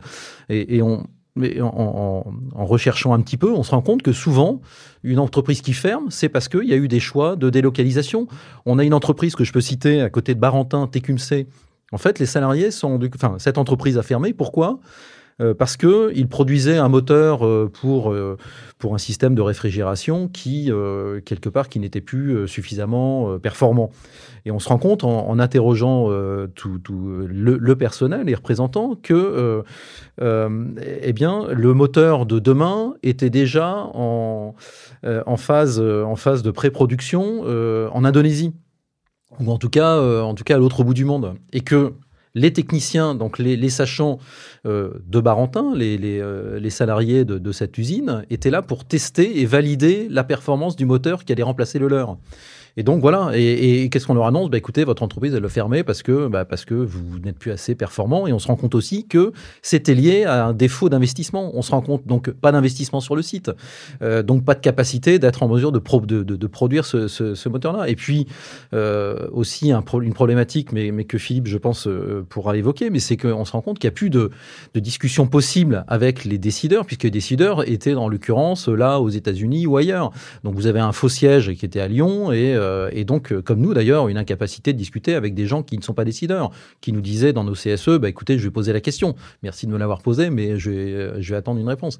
Donc, donc voilà, voilà toutes ces raisons qu'il faut se poser aujourd'hui. Pourquoi, pourquoi l'entreprise est défaillante? Et la réponse n'est pas souvent celle qu'on on veut bien, que, que, que, beaucoup aimeraient bien donner. Super clair. Merci beaucoup. Et moi, je voudrais revenir aussi sur, justement sur cette question. Est-ce qu'on doit lutter, est-ce qu'on doit s'opposer? Ou est-ce qu'on doit arrêter? Euh, la question, elle se pose pas tellement quand on est en 2019 à l'annonce de la fermeture. Euh, on en parlait en, préambule. La Chapelle d'Arblay, c'est en 2019 la seule usine en France qui recycle 100% de, de, de, papier pour fabriquer du papier journal. La seule en France en 2019. Heureusement, depuis, il y en a une dans le Jura qui fait du papier journal 100% recyclé, mais c'est la seule en France à faire du papier journal 100% recyclé. La lutte de 83, dont on a discuté tout à l'heure pour contrer le plan Parenco, euh, qui, qui, organisait tellement de, de licenciements, on, ça a initié le recyclage en France de la fibre. C'est en 83 que ça a commencé et ça a commencé à la chapelle d'Arblay. 99 passages de 100% recyclés. 24, 25 millions d'habitants trieurs. Et en 2019, on vous annonce ça va fermer. On fait quoi? On lutte, on se dit, on s'arrête là? Là, le papier, il fait 8 millions de kilomètres pour aller en, Allemagne. Pour être recyclé en Allemagne. La valeur ajoutée n'est même plus en France. C'est les poubelles jaunes, hein c'est les papiers, euh, c'est de chez nous. On a entraîné toutes les collectivités là-dessus. Ça fait 20 ans que la chapelle d'Arblay entraîne toutes les collectivités à y aller. Chapelle d'Arblay a pesé à 40 millions dans le recyclage en France. Elle s'arrête. Et notre responsabilité à nous, ça serait de se dire, de toute façon, à la 100 ans, on arrête là. Bon, c'est pas grave, on va laisser s'arrêter. 217 personnes, 800 emplois induits, 1000 familles à la rue. Oh, c'est pas grave, on va s'arrêter là, de toute façon, ça ferme. On peut pas laisser faire ça. Et les principes de la, de, la lutte, c'est ça aussi. Arrête de lever le doigt, tu m'énerves. non, mais vous voyez, c'est ça le, le, principe. Vas-y, Arnaud. On, est toujours dans la taquinerie permanente, pour ça, mais, mais à chaque fois, je suis en mégarde. Euh, je ne veux pas dire, enfin, pour, pour, pour, aller dans le sens de ce que dit Cyril, c'est vrai qu'aujourd'hui, il y a une incohérence environnementale. En fait, ce qu'il veut dire, Cyril, vas-y. non, non, c'est oui. Non, mais on insiste, on, parle du motif économique seulement. Si on intègre à ça un, un, motif euh, environnemental, sociétal, en disant quel est l'impact de la fermeture, Cyril a parlé de 8 millions de kilomètres supplémentaires pour aller faire recycler nos papiers qui sont euh, triés avec nos impôts. C'est-à-dire qu'on a une taxe, euh, une taxe d'enlèvement qui fait que on, on, est amené à trier nos, à trier nos papiers. Donc 8 millions de 8 millions de kilomètres supplémentaires, un impact environnemental par an, par an, par an. parce que sinon euh, ils vont dire Arnaud connaît pas sa géographie parce que 8 millions de kilomètres entre la, France et l'Allemagne, c'est un peu long. Ouais, avec deux trois détours, ouais, ce qui marche mal, ça va vite. Donc c'est important de prendre ça en compte. Et si vous raisonnez par ce prix avec ce, ce, ce prisme nouveau, d'ailleurs qu'on nous impose aujourd'hui, il faut raisonner développement durable. Et c'est tout à fait normal. On nous parle de bilan environnemental, on nous parle de, de décarboner l'industrie. Mais peut-être qu'il faut décarboner aussi euh, euh, ce qui fonde euh, les réflexions pour fermer les usines. Il faut décarboner les esprits, je pense, un petit peu. Et là, on, aura, on, aura, je pense, d'autres solutions. Décarboner les esprits. Et je vais juste essayer de finir quand même ma phrase tant qu'il lève plus le doigt, parce que c'est compliqué. Et si on parlait de chiffres, par exemple, on parle de, de, motifs économiques ou pas, nous, on est vexés aux chiffres économiques, puisqu'on était au CSE et c'est donné les, les comptes. La chapelle d'Arblay, en 2019, 10 mois de fabrication. Ils ont retiré toutes les commandes pour justifier la fermeture du site. On avait engagé tous les salariés à démontrer leur savoir-faire en disant, ils vont de toute façon, ils vont nous accuser de, vouloir fermer le site. Hein. On en parle depuis tout à l'heure, les syndicats, les méchants, les gros méchants, les rouges, ils font tout cramer. Euh. Ils sont méchants et puis vous, vous êtes des ouvriers, vous puez la sueur. Mais c'est pas ça. Donc on leur a dit, soyez exemplaires, juste quelques temps, on va leur montrer ce que c'est que les papes On va leur montrer ce que c'est que la chapelle d'Arblay. La chapelle d'Arblay en 2019, avec 10 mois de fabrication, c'est 200 millions de chiffres d'affaires, c'est 17 millions de bénéfices. Et ça a été présenté comme ça pour un PSE pour une fermeture. Ils n'ont pas pu mettre le motif économique, ils l'ont mis en compétitivité. Et donc, dans ces cas-là, c'est, je vous dis, on peut pas laisser faire, on va lutter. Donc, on n'a pas nos costumes de l'écran, on n'a pas de cap, on met pas le slip au-dessus du pantalon comme les Superman, mais on y va. Et puis, il y a, y a un autre élément aussi, c'est que le fait d'avoir une structure, le fait d'avoir un syndicat comme la CGT, euh, on a été élu en avril 2019, donc quelques mois avant. Donc, ils ont été malins quand même du côté du patron. Ils se sont dit, on va leur attendre un petit peu et puis on va leur mettre une fermeture à ces jeunes, à ces jeunes délégués. Euh, avec Cyril, on s'est posé la question comment on va faire pour lutter en fait? On, a conscience que ça fait je sais pas combien d'années qu'on a des PSE. Mon père, il, est ouvrier depuis euh, son jeune âge, il a connu des PSE. Comment maintenir en fait avec on est 200 personnes? Euh, On connaît nos salariés, avec ceux avec qui on travaille. On connaît nos syndiqués. On avait un taux fort de syndiqués, mais on, connaît l'usine. Et on s'est dit si on bloque dès maintenant, dès l'annonce, on se met tous devant la grille. On commence à faire un peu comme ça arrive parfois en fait. Ça va durer une semaine, pas plus. Parce qu'on connaît, on perd, on perd au niveau des forces. Il y en a beaucoup, ils sont là, oui, il faut se battre, il faut se lutter, mais dans le temps, dans l'engagement, c'est là où on voit que. Donc avec Cyril, on s'est dit non, nous, on aime travailler, on veut travailler, on veut continuer. Mais il faut l'accepter, il faut le faire accepter au niveau de son syndicat, il faut le faire accepter au niveau des salariés. Et on leur a dit, écoutez, nous, on veut, on veut pas euh, chercher euh, tout de suite euh, se penser combien on va gagner, combien on va être, être indemnisé.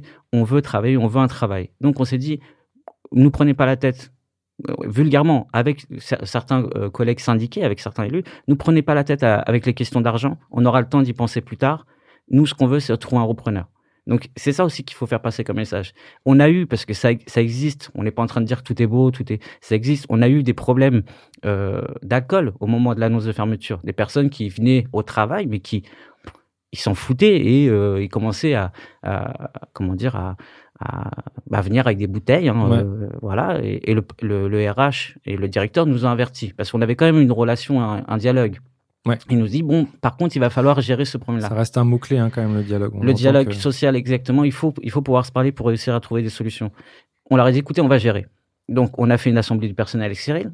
On a dit, on a appris qu'il y avait, comment ils ont appelé ça, une une buvette euh, sur roulette. Donc, euh, les problèmes. On leur a dit écoutez, c'est simple, les copains. Aujourd'hui, on n'a pas le temps à perdre à aller euh, discuter avec le RH ou le directeur sur ces problèmes-là.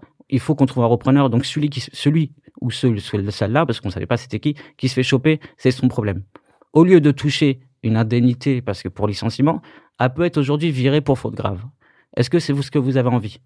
Il faut leur parler cash aussi. Il y a toujours peut-être un petit groupe de, euh, de, personnes qui, euh, sur 200 personnes, il y a peut-être une dizaine qui n'ont rien à foutre de ce qu'on dit et qui veulent le faire à leur manière. Mais il faut leur dire cash euh, les, les, les, conséquences de, de, leur acte, tout simplement. Super clair, merci beaucoup. On passe à la suivante, si vous êtes d'accord. Dans son livre La désindustrialisation de la France, euh, Nicolas Dufour, qui est donc le euh, directeur général de la euh, Banque publique d'investissement BPI France, explique que selon lui, toutes les parties prenantes ont eu un rôle dans la désindustrialisation, les consommateurs, les politiques, les patrons, les ouvriers, donc tout le monde y passe. Et il dit à propos du corps ouvrier, je le cite, en hyperbolisant la composante d'aliénation et de pénibilité du modèle productif, le monde ouvrier a d'une certaine manière participé activement à l'expulsion de l'industrie de la société. Alors en fait, au fond, est-ce que tout ça, c'est pas un peu de votre faute? Désolé, j'ai pas compris sa phrase.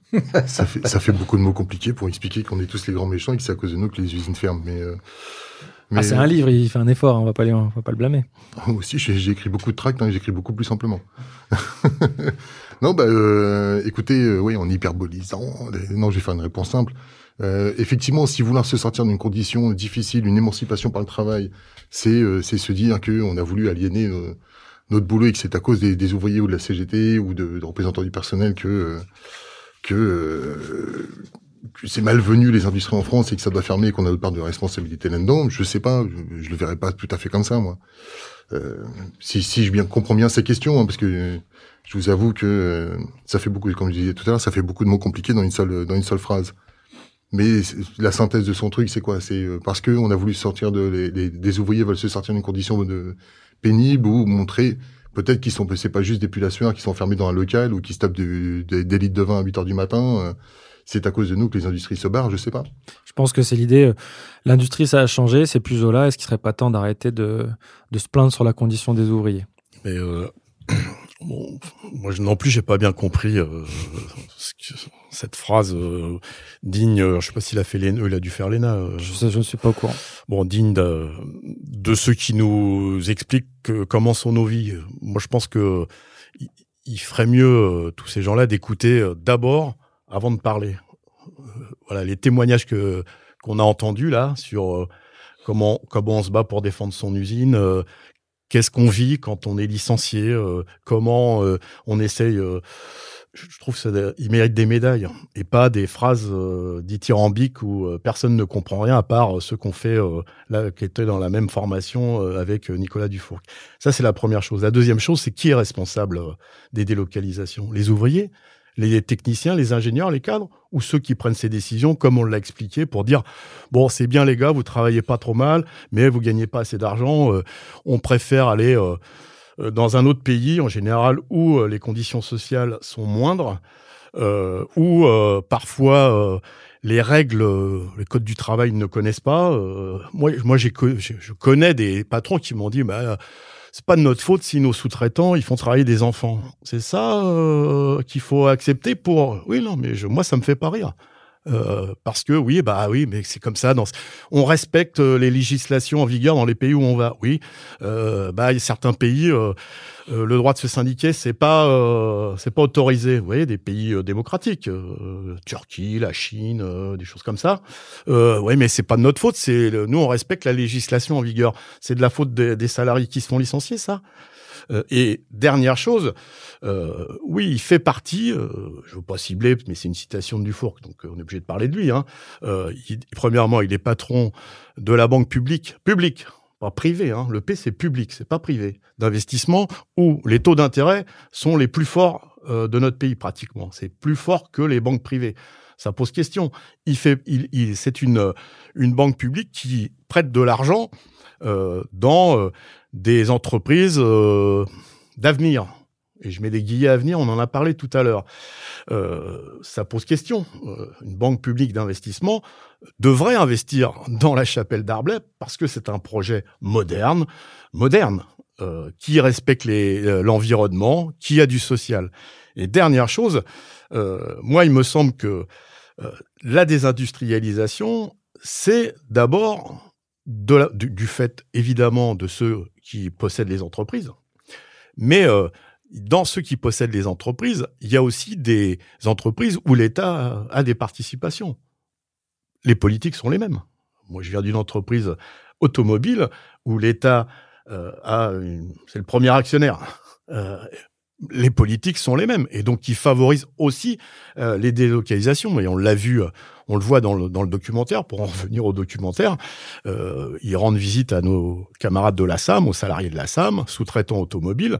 Bah, c'est l'État et l'entreprise donneuse d'ordre euh, qui prennent la décision de de fermer cette entreprise euh, et de délocaliser au, détriment de l'environnement, au détriment de l'industrie. Donc là aussi, il faut savoir euh, balayer devant sa porte plutôt que de dire bah oui, mais ces ouvriers qui réclament toujours euh, plus de salaire, euh, qui euh, veulent pas travailler, etc. Enfin, je pense qu'un certain nombre de, ces personnes, et je cible pas lui en particulier, mais de cette caste, on va dire, devraient aller un petit peu voir comment ça bosse, les conditions de travail. elles sont difficiles. Plus Zola, Enfin, euh, depuis Zola, il s'est passé plus de plus d'un siècle, un siècle et demi, euh, et euh, bah, il y a encore des morts au travail, il y a encore des maladies professionnelles. C'est ça la réalité du travail. Il faut s'y intéresser.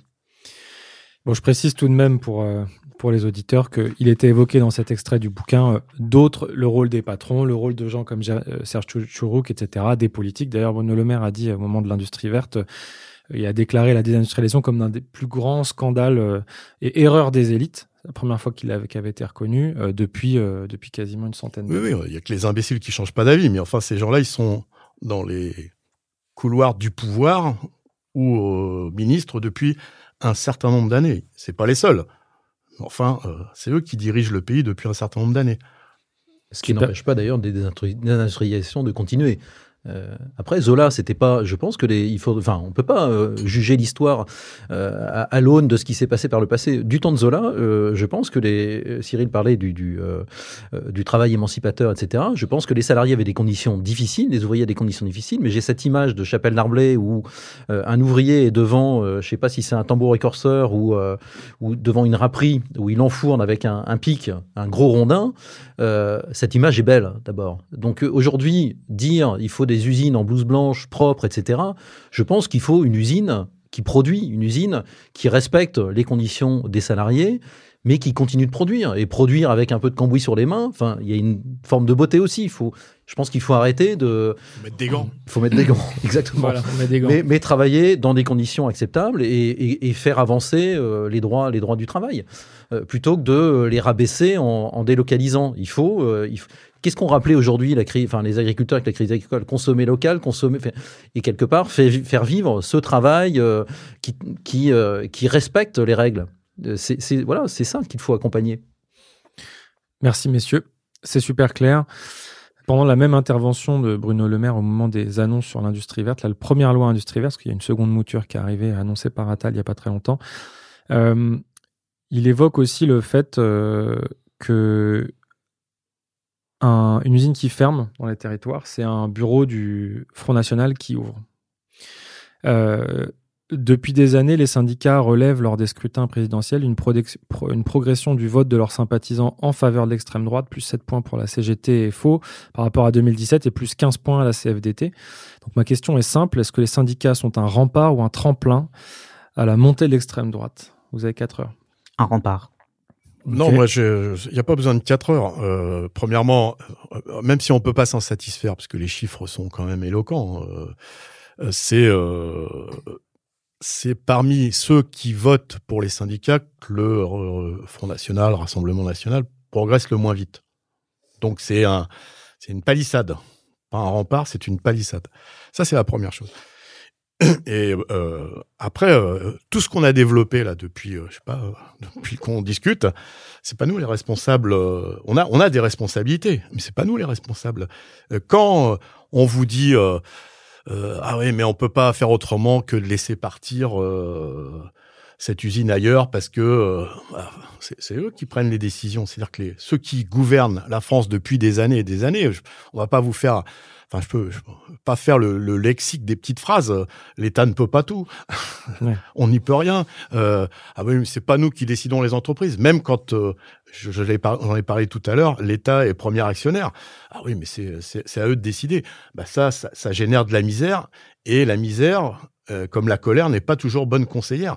Et donc, je, nous, on a des responsabilités. la CGT fait des formations, d'ailleurs, pour expliquer le programme économique et social du Rassemblement national. Euh, euh, le Rassemblement national veut la suppression des cotisations sociales. Comment peut-on défendre la retraite à 60 ans et en même temps euh, ne plus verser de cotisations sociales? Je prends cet exemple. ils ont refusé l'augmentation du SMIC, ou en tout cas ils veulent l'augmentation des salaires, mais en disant faut que ça coûte rien aux patrons. C'est quand même eux les patrons. on a des responsabilités. En tout cas, moi, je suis fier d'appartenir à une organisation qui se bat au quotidien pour les travailleurs sans papier. Euh, et je l'ai souvent dit euh, à quelques euh, puisqu'il y a une loi immigration qui vient d'être votée, même retoquée par le Conseil constitutionnel. J'ai dit, mais quand vous allez manger au restaurant, allez faire un petit, un petit tour dans la cuisine, vous allez voir qui c'est qui vous fait la bouffe. Quand vous arrivez le matin au bureau, euh, regardez à celui qui s'en va et, qui vient de faire le ménage. Demandez-lui euh, euh, si il a le droit de travailler ou pas travailler. Vous êtes bien content qu'il nettoie votre bureau. vous êtes bien content qu'il vous fasse la cuisine ou qu'il fasse le serveur ou qu'il ramasse les poubelles et les ordures dans, dans les rues. il faut aussi que nous on soit, on n'ait pas honte, c'est-à-dire que on assume, oui. Et, et, et la France, elle s'est construite en partie par des vagues d'immigration m'appelle Martinez, c'est de quoi je parle, euh, par des vagues d'immigration qui viennent pas piquer le, pain des Français, parce que ça, c'est vieux comme l'immigration, cette formule-là, qui pique votre boulot, ils viennent piquer votre pain, euh, mais qui viennent contribuer aux richesses économiques d'un pays. On devrait être fier d'accueillir euh, des immigrés qui font la grandeur de la France, la grandeur qui est souvent mise à mal par ceux qui nous donnent des leçons. Ouais, et puis ce que je précise aussi, toujours dans un truc un peu d'équité, c'est que là, on a des chiffres qui sont sortis qui sont propres à, des syndicats, mais j'ai pas mis en face des chiffres sur d'autres types d'organisations. Donc, je, encore une fois, on n'a pas de comparaison. Non, mais c'est juste, je précise juste que c'est pas les adhérents c'est ceux qui votent euh, pour les, les, syndicats aux élections professionnelles. C'est pas les adhérents. Ouais, ce qui est différent. La CGT fait une formation spécifique à ses adhérents. C'est pas toujours facile, hein, mais il faut pas. le, pire des choses, c'est de mettre la tête dans le sable et dire bon, voilà, c'est un sujet compliqué, on verra ça plus tard. Super clair, Arnaud. Ouais, tout, les gars. Si je peux rajouter quelque chose, mais je pense que Cyril va aller dans ce sens. Mais le, la meilleure réponse, c'est le vécu. Les entreprises, je pense, c'est l'un des, des rares endroits où les droits de chacun sont respectés et doivent être respectés. Et ce que j'ai appris au, contact de Cyril et Julien, c'est cette tolérance, c'est cette nécessaire tolérance de chacun. On a eu à vivre euh, plusieurs épisodes au sein de l'usine euh, de, euh, oui, de, comportements inappropriés, on va dire, pour ne pas dire racistes, auprès de nos collègues. Mais c'était complètement lunaire. Je pense que la meilleure parade, c'est de répondre aux problématiques des gens, de leur, de leur faire prendre conscience de, de, de l'avantage, de l'intérêt qu'ils ont de travailler, des avantages qu'ils en retirent, que ce soit en termes de protection, de mutuelle ou autre, euh, d'accompagnement. Et, et, et, le syndical l'a démontré. Cyril euh, Julien, je crois le, le rappeler, en disant euh, on, on, faisait, on jouait le rôle aussi d'assistante sociale. Et je pense que le meilleur rempart, c'est quand la personne rentre chez soi. Souvent, quand on rentre chez soi, on retrouve nos égoïsmes. Eh bien, quand la personne rentre chez soi avec une réponse qu'il a eue du syndicat, qu'elle soit juridique pour une problématique qui le, le taraudait ou sociale. Je, voilà la meilleure réponse. Je pense qu'il ne faut pas insulter les gens qui votent pour ces, ces partis extrémistes. Je pense qu'il faut, il faut intégrer, réussir à intégrer euh, leurs problèmes et, et, apporter un début de réponse. Et je pense que le syndicat, on parle d'éco-syndicalisme, on parle de syndicats qui apportent dans les entreprises des problématiques sociales, sociétales, sociétales, environnementales. Euh, eh ben je, je, pense que c'est c'est en intégrant ce, ce, ce, syndicalisme durable, en, en, travaillant dessus et en apportant des réponses que eh bien, les syndicats, pour répondre à ta question, effectivement, seront les meilleurs remparts contre, contre ces intolérances. Très clair. je pense, je pense sincèrement qu'on l'est, qu'on l'est déjà. J'ai toujours été très fier justement de, de ça. Je pense que c'est dans ce monde-là, d'entreprise, d'industrie, euh, quel que soit ce, moment, mais le moment où, où, il y a beaucoup de monde qui travaille ensemble, je pense que c'est là où, euh, où on doit être le plus ouvert. On apprend à se connaître parce que c'est la peur qui fait, qui, qui, qui, engendre tout ça aussi. Les gens se connaissent pas, on perd dans la rue, se parle pas. En industrie, c'est énorme. Et je pense que la, la, la, CGT, mais aussi tous les syndicats, hein, là, je vais mettre tout le monde, mais pour ma part, la CGT, je pense que dans une entreprise, on est le meilleur rempart au Front National. J'en suis sûr et certain, dans notre boîte, on n'a jamais laissé passer des comportements, euh, comme disait Arnaud, on a toujours soulevé des comportements douteux, on en a eu quelques-uns, on les laisse pas passer. Il y a toujours des discussions, parfois c'est des incompréhensions, parfois c'est, euh, je vais être un peu vulgaire, mais c'est des, c'est, des conneries d'extérieur, on le met, il dit, ah bah oui, mais je voulais juste le faire chier, mais oui, mais il a dit ça. Et parfois on se parle et, et les choses s'arrangent, je pense qu'on est meilleur rempart. Et de ce que j'entends là, si une fermeture de boîte ouvre un bureau FN, eh ben on va continuer en plus à se battre à sauver d'autres boîtes, dont la chapelle d'Arblay, pour lui fermer ces putains de bureaux. Super clair. Merci messieurs. Euh, on peut peut-être parler de on a quand même évoqué le sujet de la colère.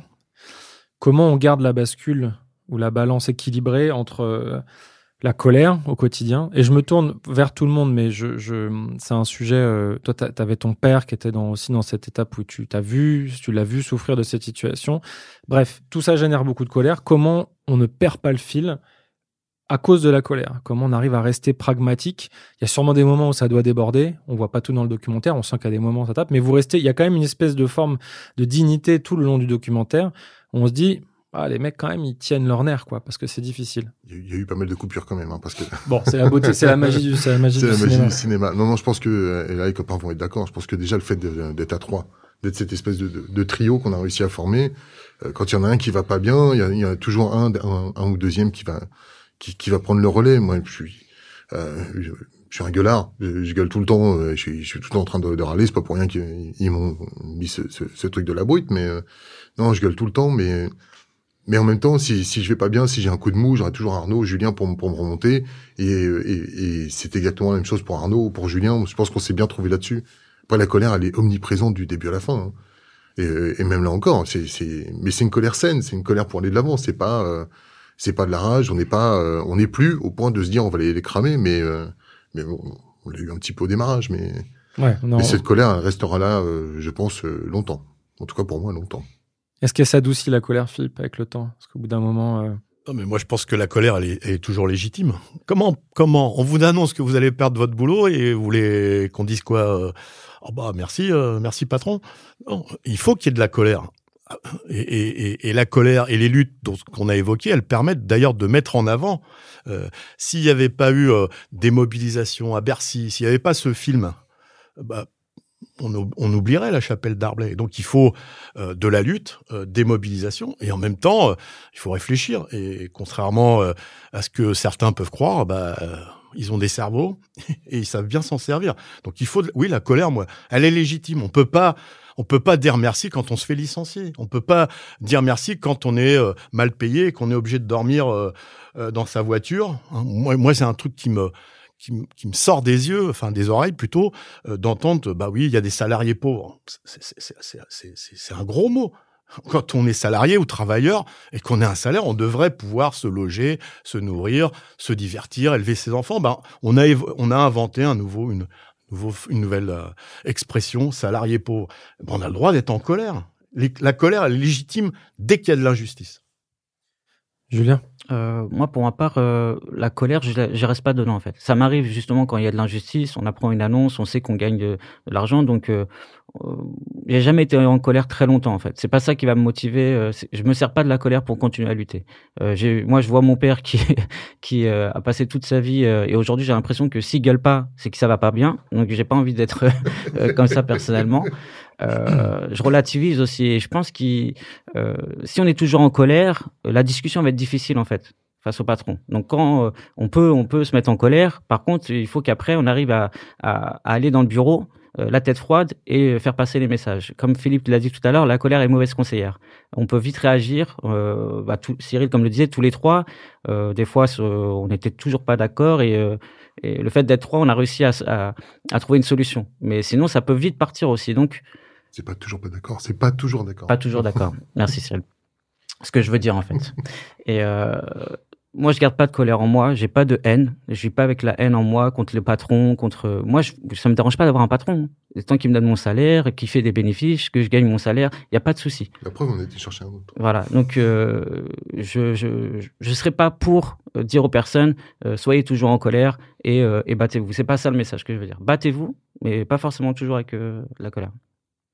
Super clair, puis vous m'offrez une transition sur un, plateau d'argent. Pour terminer, je voudrais qu'on discute euh, un peu de, cette lutte syndicale euh, et la nécessité qu'a la lutte syndicale de recréer des nouveaux imaginaires pour toucher des populations qui vont être plus larges, qui vont être différentes, euh, et puis mettre aussi à mal l'image d'épinal des mouvements syndicalistes, des gens qui sont jamais contents, qui ont des gilets colorés, qui font des barbecues sur les parkings et qui brûlent des pneus. Euh, donc comment on peut faire évoluer quelque part cet imaginaire? Et on a euh, euh Marianne euh, Lafitte qui voulait nous dire un petit mot à ce sujet. Bah, Moi, j'ai envie de répondre à toutes ces questions de manière simple et spontanée en allant voir le film et euh, en faisant en sorte que le bouche à oreille fonctionne pour casser justement cette image euh, d'épinal. Euh, le film, il ne recrée pas de, de nouveaux imaginaires, mais euh, il montre tout simplement un visage du syndicalisme trop peu portraitisé à mon goût par les médias, parce que c'est parce que justement c'est pas assez sensationnaliste, c'est pas assez violent, brutal, et donc c'est moins vendeur sur BFM ou sur d'autres chaînes d'information. Dans le film, on voit vraiment à l'œuvre deux cégétistes qui sont ouverts euh, à travailler avec un cadre sans étiquette, donc ça c'est quand même euh, super. Ils sont tous les trois euh, constructifs. Ils sont accompagnés de manière brillante par la CGT, euh, qui elle-même a décidé de s'allier à l'Alliance écologique et sociale, et ça c'est grâce à Philippe Martinez et son équipe, et qui euh, mettent tout en œuvre pour avancer de manière intelligente. C'est un film sur l'intelligence collective avant tout, et c'est un film sur la fraternité. Et donc euh, tous ces acteurs impliqués dans, dans, dans, ce combat font que ça marche. Et c'est en véhiculant cette réalité-là, en cassant justement les préjugés sur les syndicalistes euh, qui, comme vous le dites, on voit trop souvent euh, sur les parkings euh, en train de, de, faire des barbecues ou euh, à s'énerver, à brûler des pneus. Et ils ne font pas que ça. Heureusement, c'est important de montrer la colère, mais ils ne sont pas uniquement là-dedans. Eh ben, c'est à partir de, en montrant donc, en véhiculant une autre, euh, une autre image, mais d'une réalité qui existe bien, qu'on peut peut-être changer les choses. Et, euh, et, pour ça, le cinéma est un merveilleux média pour véhiculer des émotions et, et transformer les regards que l'on porte sur ce qui nous entoure. Commentaires, messieurs? Complémentaires bah, ou Oui, oui. Enfin, Marianne qui est qui était euh, loin du syndicalisme, enfin, même si elle connaissait, elle a, fait, elle a bossé un peu dessus, mais a découvert aussi, comme beaucoup de gens, comme Arnaud sûrement aussi, que euh, il fallait euh, l'image qu'on renvoyait des syndicats était pas était pas du tout la bonne.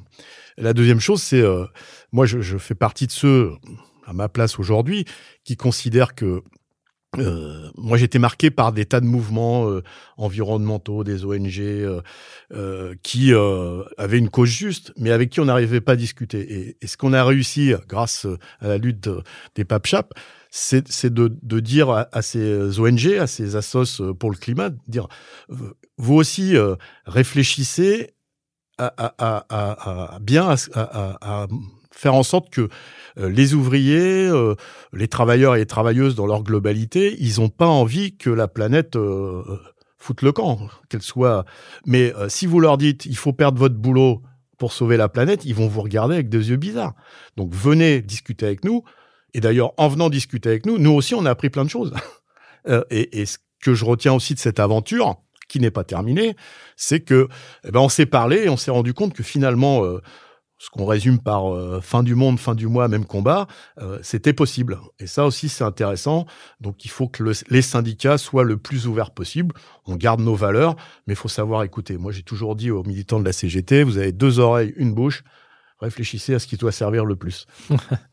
pas mal, pas mal du tout. Ah, moi, nous, on a, on a accroché sur le, la porte de, du bureau, le bureau syndical qu'on a à la chapelle. Il y a, il y a un petit portrait euh, d'un monsieur moustachu qui est souvent en colère. Et euh, c'était titré dessous Cultivons ce qui nous rassemble. Et on, et on s'est inspiré de ça aussi en disant voilà, on va, on va surtout travailler avec, euh, dans, dans les idées où on est tous d'accord. Et puis surtout aussi, on va bosser avec tous ceux qui ont envie de bosser. Ça, c'est pas mal aussi déjà pour avancer. Ça, ça en exclut beaucoup et ça, ça en fait venir quelques-uns auxquels on n'aurait pas pensé. Et puis, euh, dans le même temps, pour revenir sur, sur ça et sur ces questions, euh, la colère, les gens qui sont sur les parkings, euh, qui gueulent, les trucs comme ça, qui font cramer des merguez, des pneus et autres. Alors, les pneus, c'est dégueulasse, faut éviter les gars, mais, euh, mais euh, les merguez, déjà, faut comprendre ce que c'est qu'un représentant du personnel, quel que soit le syndicat, faut comprendre ce que c'est. Représentant du personnel, vous arrivez dans un bureau, vous êtes 5, 10, 15 ou un seul, vous êtes l'entonnoir de toutes les merdes qui peuvent arriver dans l'usine.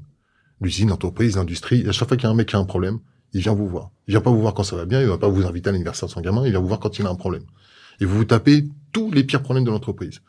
Et donc, au bout d'un moment, effectivement, ça monte. Il faut trier, il faut résoudre tous les problèmes. Les le mec, s'il vient vous voir, c'est qu'il a besoin de vous. Hein. C'est pas, je vais le noter, je verrai ça demain. C'est maintenant, c'est jusqu'à 22h, c'est jusqu'à minuit. Et c'est maintenant qu'il a besoin de vous. S'il vient vous voir, c'est qu'il a besoin. Et donc, c'est un boulot comme ça en continu qui, qui fait monter forcément les, personnes dont les noms reviennent souvent dans les boîtes ou dans les ou dans d'autres, quand ça revient souvent, enfin, j'imagine déjà, moi, pour moi, sur 217 personnes, ce que ça pouvait représenter.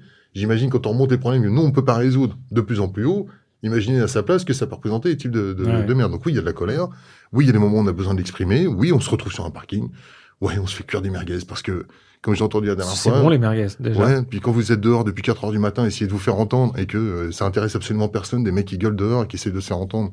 Et qu'à midi, on a froid, on est trempé parce qu'on est quand même en Normandie, hein, il pleut, hein, sûrement vous faites griller euh, trois quatre merguez et c'est le seul moment où vous allez voir euh, deux trois journalistes dont euh, ces satanés de BFM, même si je dois pas en dire du mal, je sais parce qu'il y en a, ils font ce qu'ils peuvent. Il y a des mecs qui bossent dedans, c'est pas leur C'est des travailleurs et des travailleuses. Des travailleurs et des travailleuses, tu as raison.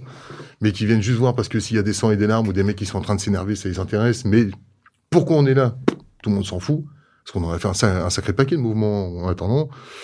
Je trouve ça très réducteur. Et ça vient à ce qu'on disait tout à l'heure. L'image du syndicalisme, euh, elle passe aussi par les médias. Et si les médias, ça les intéresse pas de savoir pourquoi on est là, ils veulent juste venir quand il y a du sang et des larmes. Croyez-moi, depuis 2019, on a essayé de les, de les camoufler. On a fait l'inverse. Des, des, mecs qui pleurent parce que leur boîte est en train de fermer au bout de 39 ans là-dedans. Vous avez pas envie qu'ils soient filmés. Donc le journaliste, c'est dehors. Pendant que le mec, il a besoin de se reprendre.